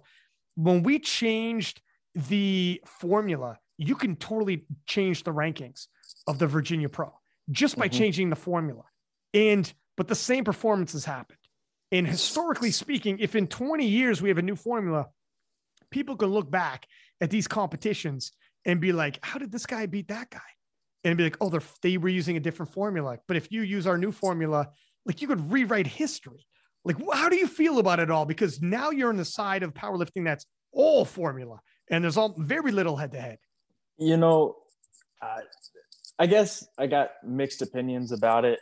Um, Dots obviously favors me a little bit more than what the Wilks does. So on a personal level, I like it better. Sure. I'm not going to be beat by Dan Bell, you know, and and that's not because Dan Bell's not fucking awesome. Yeah. yeah. Uh, I loved watching him total 2600 at the Kern. Like, it was fucking great. Yeah, sure. Um, Sure. But Wilks always favored the heavier lifters and then the little people. I say little people, really lightweight, Yeah. lightweight lifters. But the middle, they never won competitions. They never, very, very rarely got top three uh, overall at, at IPF Worlds, you know? Um, and so I think the dots, the fact that it's skewed more towards like 181 to 220, I think it's a little more fair because it's based on the amount of people in those weight classes. Like there's a bigger percentage of people in those weight classes than there are in at the super light weight classes and the super heavy weight classes. the talent pool uh, is is thicker. So to rise to the top of that talent pool conceivably should be harder. Yeah, so I I I think it's personally I think the dots is a little bit more fair. I I, it always bothered me that Wilks was skewed towards the heavier lifters. And that like at a certain point they really weren't penalized for gaining 20 pounds. I'm like, I gained 20 pounds, my coefficient drops by 40. And you, gain lose your 20 girlfriend. Yeah, yeah, right. You lose your abs, you lose your girlfriend. Like Gym bros, Gym bros are like, damn, man, what happened? And like, yeah, yeah, man, it's a life change. And here's the thing super heavyweights don't really worry about um, you know, the calculators and and winning on that kind of thing because they have the absolute power. When it's like like like for instance, when Ray Williams was was uh the number one guy, Ray Williams would there was Wilks around, so he would win best lifter. But Ray Williams, unless there's money on the table, which which really there wasn't, um, Ray Williams didn't have to worry about that because he was the strongest man in the world. It's like, well, sure, we could do a calculation, and Wilks can tell me I'm strongest pound for pound, but that really should be geared towards people who are anything but super heavyweights. Because if you're super heavyweight, you don't need any favors. You're the fucking super heavyweight champ. You are squatting a thousand pounds. You are like that. You're on ESPN when he squatted a thousand. Like you're that guy. You know what I mean? Where it's like, if you're going to use a calculator, you don't even, what's the sense of having a calculator tell me raise the best was like, yeah, kilos justified that. Right? Yeah, Like- exactly. Just his total. It's all you need to talk about. Yeah, Right. that's my total. Like, Right, that's, like, that's all you need. exactly. So we, it didn't really, that's why Wilks and, and um, I would see in competitions, like even at local meets, at local levels, if you had a guy who's run of the mill, middle of the pack, middleweight, or so, sorry, middle of the pack heavyweight, would defeat a half decent, a half decent middle. Uh, He doesn't like a really good middle will still beat, uh, uh, you know, the heavyweight. But Sure. if if the middle was half decent, he could still lose to a guy who's far worse a power lifter than him uh, at heavyweight. It'd and you would see it, you'd be like, that 83 or 74 is no questionably better than that 120 plus who just beat him. Like that 120 plus has had on his like third competition. This guy's like a six-year veteran who like was is like like national level, but he's gonna get beat by a two two-time novice who like just walks in here and is like, hey, fuck, I guess this this is pretty cool. It's Yeah. I just won best lifter. And the, the 74 and 83 guy is like, fuck. Like, like it, it, it yeah. Yeah, the 74 83 guy is like he weighs 100 pounds more than me, only totaled 100 pounds more than me, and Right. he won. Right. Like, there it is. what- yeah. There was no penalization by the fact that how did I make it as close as it was despite the despite the fact that I'm half his size? Uh, what's the sense of using a calculator if it's not evening that out? It's the Ex- only reason why you would have it. Um, and now, so so then back then, I remember the argument was, well, just worry when win your weight class. Kilos is the one. There, they, that's all that matters. Go head to head. But in, now that you go in the untested, it's almost all calculator. Exactly. But it does, it works for some entertainment. It's just not quite what you were saying, for instance, where you have 10 guys all going in the same weight class, or like five guys and anyone can win it. There's a little different, all in the same weight class and straight kilos. It's a little Sure. different. Yeah. Um, I don't know. How do you feel about it? Because I, some of the shows I love, and I'm like, this is good through and through. But I also still am a head to head competition type of guy. you know i i am too i guess i just have to uh, my my state of mind is just slightly shifted to what the competition is like going into this meet, I knew Jamal was my number one competition. Like obviously Mm. Haack is Haack. I'm like, I'm gonna have to go nine for nine, and he's having to go three or four for nine for me to even think about a Hail Mary deadlift to beat. So Mm, let's just cross that bridge when we get there.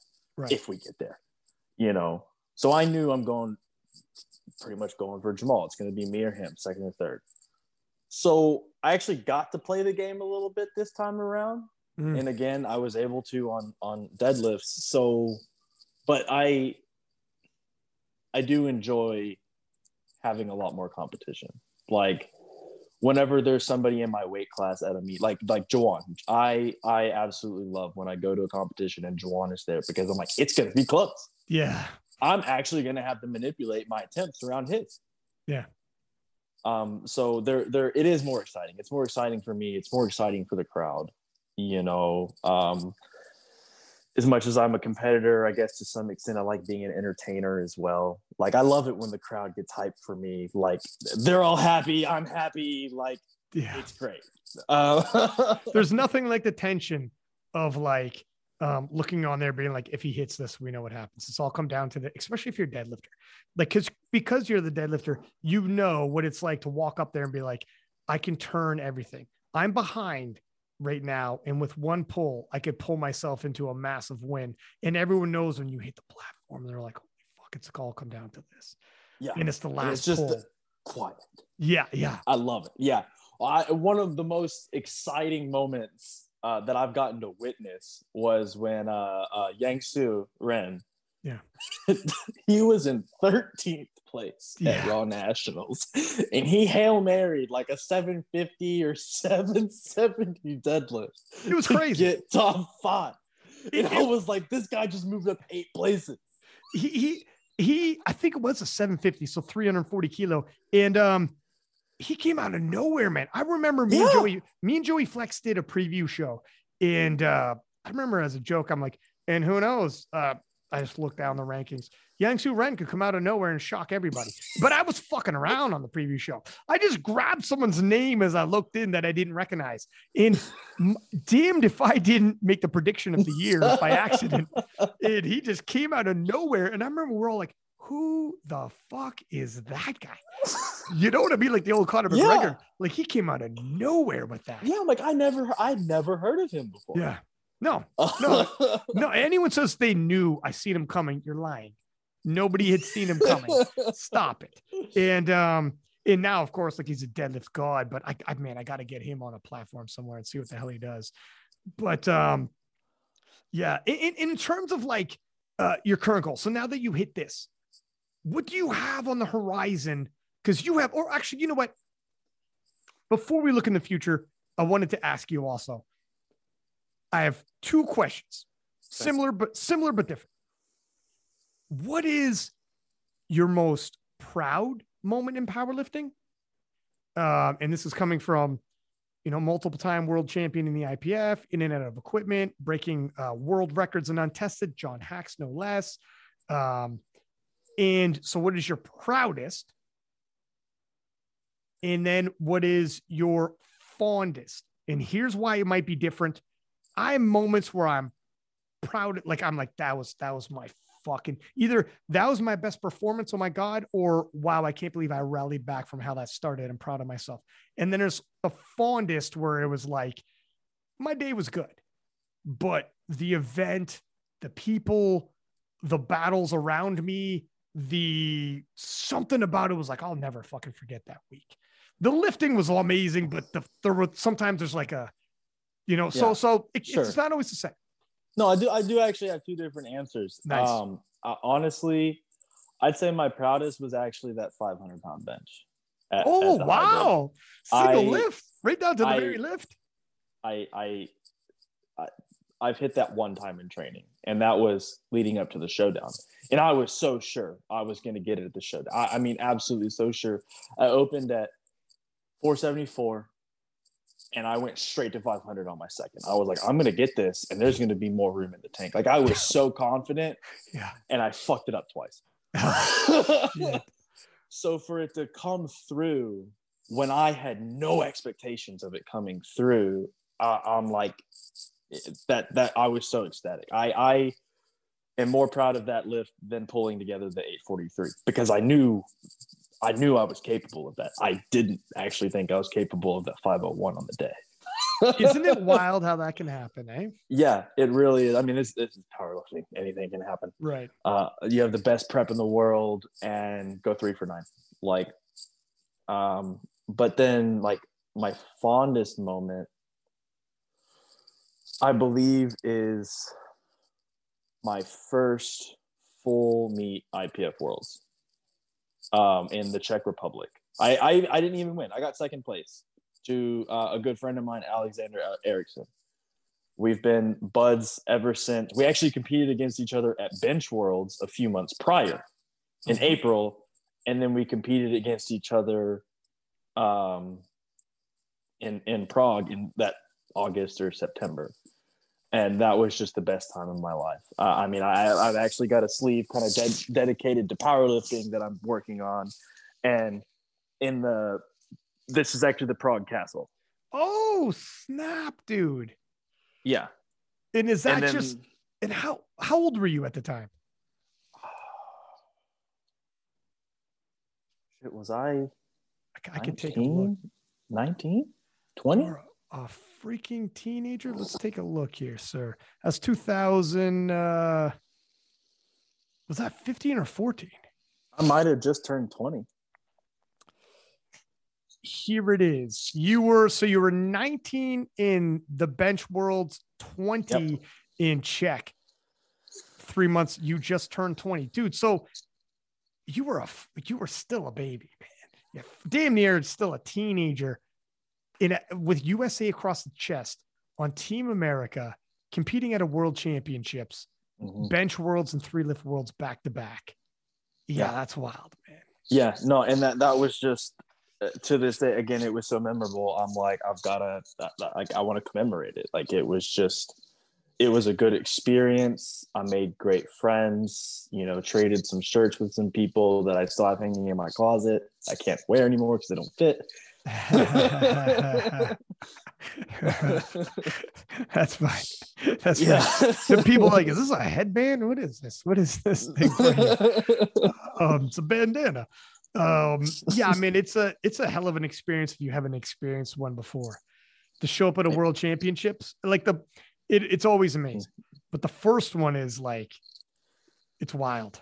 Well, and then the banquet, and you know, everybody people haven't drank all year because they're they're, they're, they're waiting until this meet the meet's done. Okay let's party. Yeah, you know? yeah, yeah. like everybody's letting loose. It it's just yeah it was just a great experience all the way around. A freaking like american teenager in prague all the way to the other side of the world you're oh, like yeah. it would be wild man. There, uh, there i mean there was some crazy shit. Like there was a liquor store that had a, a, um, a bottle in the window. It was solid blue. It was like a square shaped bottle, and it's like a foot tall, and it says cocaine up the side of the bottle. And I'm like, no way. I, I literally didn't believe it. I go in the store, I pick the bottle up and look at it. Not only is it cocaine, it's absinthe laced with cocaine. I'm like, what? Y'all know how to party. no, fucking like you guys are doing it right over here. I feel you like, yeah. you got your upper, your downer, and your hallucinogen. Like, yeah. what are you doing? wow, man, fudge, dude. And um, you know, it's it. Some people have on, and they're like, I don't drink. There's there's a few power. There's quite a few man who don't drink, but so you drink that? No, not anymore. Oh, you don't anymore. I haven't I haven't drank since maybe 2016, 17. That was close to the end then. Yeah. Yeah. Is it is it just like in the way of like period? I, there's I mean, there's a handful of reasons. One of it is I, I, I stopped drinking a bit for my competitions, and then I kind of lost like that acquired taste for it. Yeah. And I was like, and not only that, I have an incredibly high tolerance for it, anyways. Mm. So like, I'm not a cheap date. It doesn't taste good. It, it doesn't taste good anymore because I've lost the acquired taste. Yeah. so yeah. I'm like, what, what, what's like, what's the point? I don't get I don't enjoy it enough to spend that kind of money to feel Yeah. bad. Like Fair enough. And if you drink too much the next day, is an absolute write off, my friend. Sure. Sure. Um, yeah. yeah, it's uh, fair enough. But yeah, those those world championships, man, when you travel um, and you show up in a different country and everybody's in that hotel, and it's just like it's it's like nothing you've ever had in your life. yeah, It's, no, it's just not. the wildest, man. And everybody's feeling the same thing you're feeling. Like the it- it's crazy. You go into your hotel room and y- you you you feel the energy because everybody's buzzing from like the the showdowns that are happening the next day on the platform to like people celebrating at the bar in the in the you know the lobby bar or like around town or like just like just go to the lobby for a minute grab a beer and watch so many people you see from social media everywhere just there. From around the world though. Not from like driving in or whatever. They flew across oceans to be there and They're it's like hammered. It's the wildest, man. Because every every day new people are lifting, and every day that they're done and they're celebrating, and like it's the wildest fucking thing. It's such a wild thing to go to a world championships. I tell everybody, I'm like, I'm the luckiest guy in the world to be able to go there year after year. But like, somebody has the opportunity, man, go. Yeah. No, Go. even if it's only one time, go. Got Go, to, please. got to, just to like, I don't give a fuck where you're gonna end up in the rankings. I guarantee you're gonna love it. You know the what I mean? banquet is worth the banquet's worth it every time. You go for the banquet. yeah, the banquet will kill it every time. Um, Unless it's the raw banquet. Those are no fun. I don't know why. uh, I don't know, why. brother. Brother, they've got brother. They gotten good.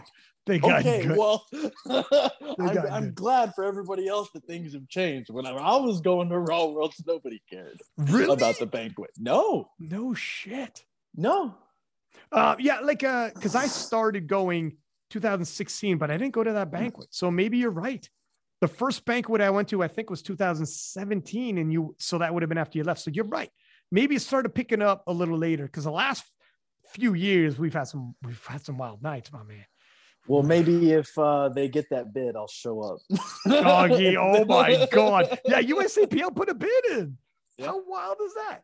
Um, or not USAPL, sorry. Holy fuck. Um Whatever it is now. wept. Powerlifting America, but US has got the bid in. Uh, would you go watch it if it was close by? If it was like If it was close enough by, yeah, I. yeah, why not, yeah, man? I It's- would love to. That's an event. It's a world Yeah. event. Like, why the I mean, it hasn't not? been. Uh, the last time it was no, it was in Orlando.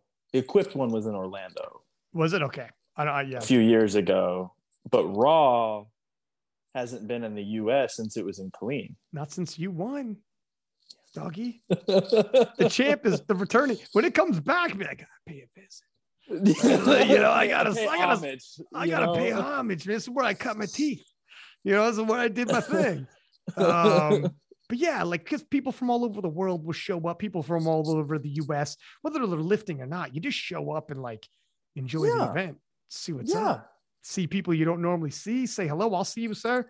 We'll shake hands and fucking uh, whatever, man. I'll br- bring some cocaine absinthe and yeah. make it come back. But um, yeah, for sure. Um, hopefully, I, I'm pretty sure it's going to happen too. Like, I don't even think there's another bid in there. And I, I think obviously they want the US to do well, the new affiliate. So more than likely it's going to happen. I mean, you want the new US affiliate to do well. Sure, and it's if it's Robert Keller putting in the bid, I'm sure it'll be in Orlando. It's close enough, man. Orlando's beautiful. Uh, Florida's, I mean, fuck, it's a tourist place. I, mean, I just know? got back. I just got back from Miami. I'm going back again for the Ghost Clash. I've got some lifters there, so Is that right? yeah. There it is. um there it is so what, what's next for you and what's next for you like not just competitively that as well like what's your next competition but what goals you got now that you've taken the world record Um, so I've I've actually got quite a few goals that I want to hit, specifically before I, you know, go for my my single ply Right, record that as one- I, as I right. mentioned earlier. Um, but I've got the American Pro coming up next. Micah Marino's meet in Vegas at the end of July. Um, I'd like to total around 2,100 in reps. good lord Um, and then something I've been chasing for a long time since I was a 165 um, was I want a five times bodyweight deadlift. Holy shit. There's I, have done a little bit of math. There's two viable scenarios. Um, well, Jesus, man. 400 kilos or 81 will do it if I cut to 176. So I have to cut five extra pounds. Which the longer I do this, the less likely that's going to be possible. I was good. Well, how much do you cut, how much do you cut now? Um, I only cut like 10 pounds for this meet. Like it really wasn't that bad. I've I've cut as much when I was competing in the 165 at like full water load peak. I cut 24 pounds. Holy smokes, dude. So this Granted, is my, nothing. No, no. Like I I shouldn't outgrow this weight class until I'm walking around at 200 pounds. Yeah. So I I'm walking around consistently between 190 and 193. Like it's pretty manageable. I didn't even really have to to sweat at all for this competition. Like it just flushed out, no problem. Wow. Um, but then if I don't cut to 176 as a full 181, I've got to hit 903, which is 410 kilos. That. so you're doing. You said 881, which is 400 kilo. Yes. Or 410, which is 903. That is absolutely insane. And like, I genuinely think it's it's within the realm of possibility, especially the way deadlifts have been going lately. Well, and plus you're you're still a young ass man. Like you could be doing this another 10 years if your body holds up. And and and that's the hope you know like i've always been the person to train smarter not harder like i don't beat myself up in the gym because longevity is key you know i i, I realize i'm not going to put 100 pounds on my total from one meet to another every time. Yes i did it this time but i realize that's not sustainable. Yeah. Yeah. I mean yeah right. Good days bad that's a tough thing with powerlifting. Some sports you can have like fucking 50 games 80 games. Powerlifting you have two or three all year. Mm-hmm. So you have a bad day. If you have a bad game in another sport, whatever, it, where it's it's washed out. In powerlifting, you have a bad day. That's half your year gone. You're like, oh shit, right? Yeah. Well, and you know, for me personally, that's something that like a, a lot of people have have seen my track record now, and on average, with as many years as I've been doing this, I'm averaging like four and a half meets a year. With as many oh, as I've done, Wow. Well, the past two or three years, I only did one, two meets. And I'm like, where did that Blake go? Why am I not doing that anymore? And so that's actually something for the next few years while I am still healthy, I would like to actually get back to is doing three to five meets a year. Holy smokes. Well, look at how how nice is the money in the untested side? Um, is it an incentive or is it like just a perk that's like thank you, but it's not a massive incentive? You know, I I will say it's it's a pretty big incentive. Um, it's definitely. I, I, mean, especially coming from someone that's used to paying about three thousand dollars to go compete at these big meets, I'm yeah. like, well, shit. Now I might win at least three thousand dollars to go to this meet. Right. So it's like, to some extent, the sport has taken quite a bit for me. yeah. And it's nice that now I'm at a level and there is a, a, um, an avenue that it can start kind of giving back. Um, and I, and I really like, I, th- I think that's really good for the lifters, for the sport in general. Um, it, it makes, it, it brings out the talent pool that's already there.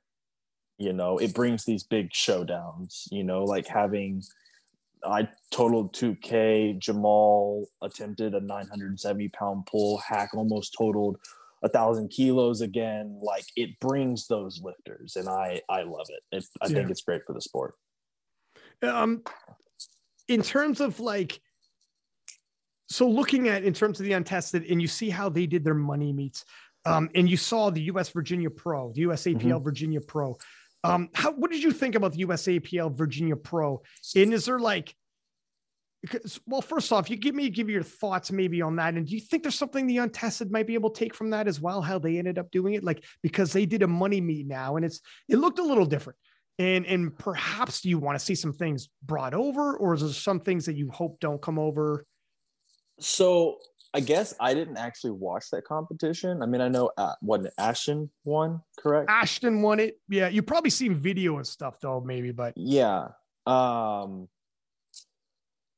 honestly, like do you watch Do you watch it often? Do you watch like the IPF USAPL stuff?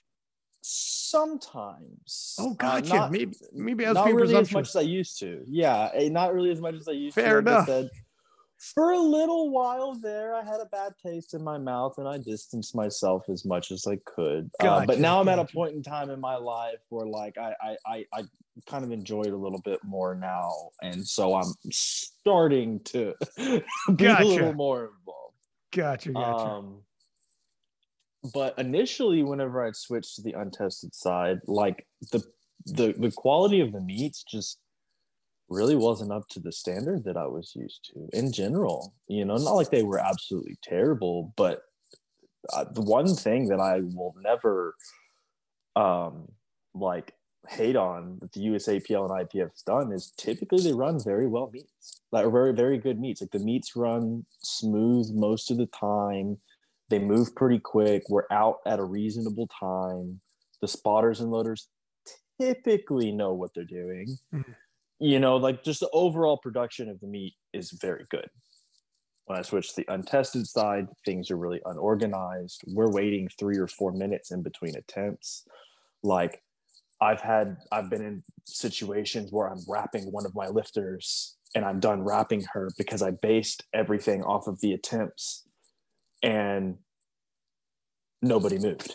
I had to unwrap her and wrap her again because they took so long. Holy shit. And I'm like, never I'm happen. good at this. I'm like, I'm good at this. I time this all the time. I'm used to this.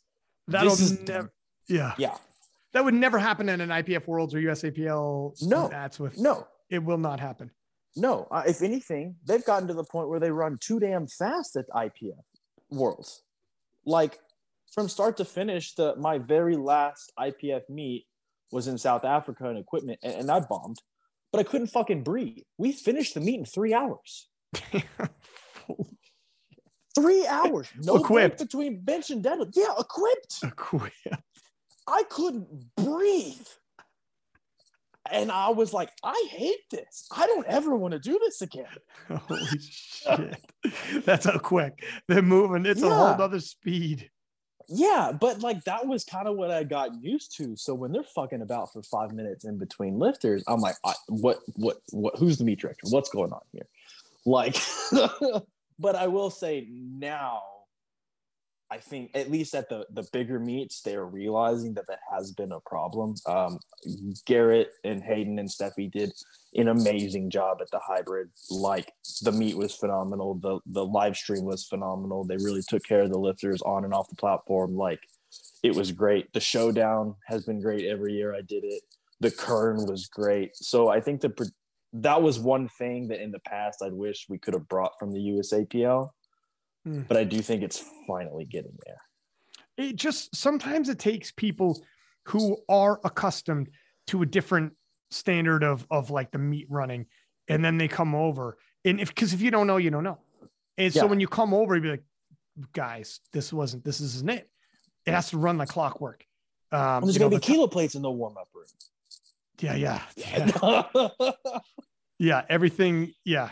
I mean it's uh exactly but things catch up you know? That's one thing with social media um whether it's through podcasting youtube videos or streams. Information runs quick and then people's experience if there's a difference and it's and it's in the negative people are going to start voicing and it, it runs through quick. Mhm. and then the feedback is instantaneous and people are like we need we're going to change this change that Yeah. um i mean the untested did a great job of the money first. They got money meets first. They went Mhm. first when it comes to sponsorships. They went first in terms of these lifters making money. They went first for that. It's like you know there, there's it's pros and cons all around for for everybody. Everyone's got Sure. pros everyone's got cons. So they did a lot of things first that were ahead um that you know the usapl and ipf are starting to look at now. So yeah i mean it's it's uh, it works both ways. Yeah. but, um, Well, and then something else that I think is kind of a flaw is I think it's nice whenever they give top five lifters a prize. even if it's only like five hundred dollars, you know, but like extend it to top five. That's that's just what I'm used to. You know, you get a medal for top five. To, yeah. Mm. So it'd be nice to at least win your entry fee back if you get fifth, you know, like or your plane ticket. Like yeah, yeah. It gets and that's the one thing if you do compete often, it can get expensive, man. Mm-hmm. Like it's yeah. now like in terms of flights, hotel, food, and all the rest of it um, and now you're and you're competing. If you want to do like four times or whatever, yeah, you got to start winning. Yeah, no, that's yeah, exactly. Right, like you got to start collecting checks. Yeah, yeah. I mean, my my wife has made a lot of sacrifices um, because she's brought home a lot of the bacon so that I can take care of myself and still compete at this level. Yeah, and it, it was really nice for it to finally pan out. Like, See, babe, it's worth it yeah, this is true. This is true. What is what is it like? Do you plan on sticking on powerlifting for as long as you can?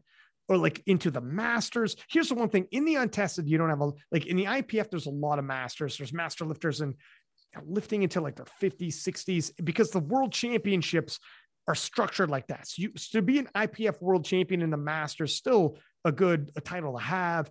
And people go in there, it's competitive, like we talked mm-hmm. about. Like people can be within the top five, it's close and it's a battle and it's whatever. Because people from all over the world are going to show up. So you can still fill a class, even if there's fewer of you by the time you're 40s, 50s, whatever. Untested doesn't necessarily have that in terms of masters. You don't see, you don't see hear too much of masters in that. Um, so most people will stop sometime in their 30s. Are you like, what are you, how do you see it? You're still in your 20s, so it's hard to picture, right? yeah, this is definitely something that, like I say, as I've gotten older, again, I'm still mid 20s.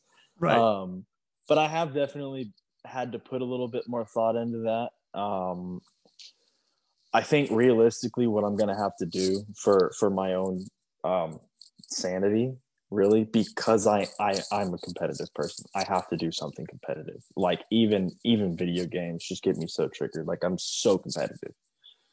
Um whenever i'm at a point where i can't be as competitive as i want to be like once that that you know I start having a, a downturn in performance consistently and it's just genuinely my body can't do it anymore I'll probably have to just find a different sport, a different hobby, something else that just a slightly different motivation. Something to keep me focused to keep myself in shape and stay healthy. Um, now what that avenue may be i really don't know. Uh, i like doing some of the strongman movements. I think those look really fun. And if i'm 200 pounds my body might be able to handle them a little bit better. Um, i know a lot of people nowadays are getting into like um, jujitsu as yeah, yeah. An, an, a competitive outlet uh, for you know specifically powerlifters. I know that they've got the same problem. Like I feel competitive. I still feel like I'm young enough and healthy enough to be competitive, just not at powerlifting anymore. Right. Yeah. So I think that's that's the direction that I'm gonna have to go. When that will be, I don't know. It, my mm-hmm. body will tell me yeah. yeah, unfortunately, it kind of creeps up on you sometimes. um, but at least at this, I mean, you've already done quite a bit, and you're you're still a young guy. So I mean, it's in terms of like if you do this for another ten years. I mean, it, here's the thing too. If you do this for another ten years, and you're in your mid 30s, which some guys peak in their mid 30s, but if you do this for another 10 years, you think about how many years cumulatively you will have been doing this. You're a 12 year veteran, you'll be doing it for 22 years by your mid 30s. How weird will it be to move on then? You know, I'd like to say maybe it won't be that weird because I'm going to own my own gym. I'm going to have my own clients and I just live vicariously through them. That's true. You know, I'll still be a part of it. I'll still be involved. People will still know who I am, hopefully, maybe for a little bit. who knows with people's attention span now, man. Yeah. I mean, I've always been the short ginger guy that talks real loud. Like I stand out like a sore that helps. where I go. That helps. Yeah. that helps. Um, yeah, I guess so too. It it also it doesn't like you will do you ever see yourself not lifting? No. I want to lift until I die. Same. It doesn't matter if I'm a competitive powerlifter or whatever the shit. I will always uh, lift. Yeah, I want to be healthy enough to squat, bench, deadlift to some extent forever. Right. I think it's so cool seeing who is it, Rudy Kadlub, whatever the the, the guy that um, works with um, Chris Duffin and Kabuki Strength. I love watching him pull 500 pounds. I think it's so cool. The guy's like 80 years old and still deadlifting and squatting 500 pounds. I want to be that guy. Right. Yeah. yeah, yeah. Where it's yeah, it's it's it's a. Uh, don't know, man. It's just something, and because it, it's tr- like first off, I I like being athletic, like lifting weights, looking like you lift weights. You know, I never want to let that go. So that's that's going to be for whatever. I'll always be. And there's something about even going to the gym, getting a pump. There's nothing quite like the blood is rushing through your muscles, and you feel like fuck. I put in work today. There's no yeah. like in getting the angst out. The body feels tired, and you're like, I earn this feeling. I earn this tranquility, the calmness afterwards of just like of getting that out the system. And then waking up the next day like oh fucking little sore in these muscles. And be like yeah yeah you know yeah I, I, can i may be i may be old but i can still use them his body's at work. Yeah you'll you i don't think i'll ever want to hang that up. Um, but also strength though At uh, being stronger than like people like man that old dude 500 pounds or uh, for for like 500 pounds for an average man there and there deadlifting 500 pounds. You know, the average man is not walking around deadlifting 500 pounds. No. So that dude at 80 years old is already, it's still above average strength. Yeah. In his age, that's what, it never has yeah. to go away. Yeah, exactly. You just have to keep up with it. And you have to keep up with yourself, keep up with your body. Um, you know, two things that I live by that has kept me healthier than most of my competitors you ever heard of the KISS acronym? Keep it simple, stupid. Yeah. And then if it hurts when you do that, don't do that. that's, that's good. That's easy enough. yeah. So like I've pretty much been living my life and training by those principles. And uh, you know, knock on wood, I haven't had anything catastrophic happen to me. I've herniated a disc. I was out for three months, and then I was back to 100. percent Like it's the worst thing that's ever happened to me. Mm. And you've been doing this for 12 years at the top level. Uh, competing and lifting for 14. Holy, well, there you go. Yeah, that's a good track record, man. Yeah, not not so bad. And, and, and it sounds simple enough, but it's tough when you load that fucking weight and you just think, you know, it's it's the humbleness that people lack. right? And I've been there. I'm talking about myself as well, where I'm like, oh, this is a bad idea. What was I yeah. thinking? You like you're especially if you have the biggest thing is when you have uh, a competition coming up, so there's a target date, and you feel a tweak, and you're like, is it is it hurt or is it injured? And yep. you really won't know until you get back in there. And if you don't have a competition date, you don't need to you don't need to look around the door and find out. Oh, just, just take let, a week off. Right. Yeah. But if you have a competition date, now now you're like, and you're talking to your coach. Now, what if you're on a national team? You're going to worlds. You took somebody. You're on a spot. They can't replace you. It's past the time, and it's like now the competition. Now it's mm-hmm. okay. You took a week off. If you're injured, it won't matter. If you're injured, you're about to re-injure. I've been there. I've been both. I've been where like gone back in there and be like, okay, I was hurt but not injured. And then I've gone back in there and be like, okay, I'm injured. now I'm for sure injured. Right? Can confirm, yeah. yeah. Where it's like if I wasn't before, I am now, and it was like the week didn't do it, right? It, it we've all, you know, it happens. So um, it's tough. That's the toughest, and that's where having the the the competitive date around the corner will push you in there, and that's where when you decide. I don't want to put my body through that but I'm going to lift for strength and squat dead and you can still push it. But if you're not competing, you're just not putting yourself in harm's way where you have to make funny decisions like that. That's sure. the biggest where like COVID lockdowns taught me when there's huge times off where I was like, I got to deal with some of these injuries and let them go away because like there was no pressure. If if it felt funky, sure. You know, hey man, I'm not squatting for a couple of weeks. Come back and I'm fresh as a daisy. Whereas you can't take two weeks off too often if you're about to compete somewhere. No, Yeah. no, not at all. And, and that's where I was actually for this prep on squat. Is I was just kind of hanging in the pocket with the threshold of squats that I was capable of doing without pain, hoping that the pain would go away. Yeah. And it it it did, but not completely. That's scary. And that's It where you that's why you thought you took your third conservatively because you're like, yeah, let's let's finish this day. Yeah. Well, and, and even I, I forgot to mention this, even on my the 843 deadlift, um, well actually two things I forgot to mention. Uh the head judge actually told me down about two seconds before I put it down. I could not hear or see anything on that lift at all. I was Really? out. I was out of it. All I knew was I don't feel locked out so I'm gonna lock it out.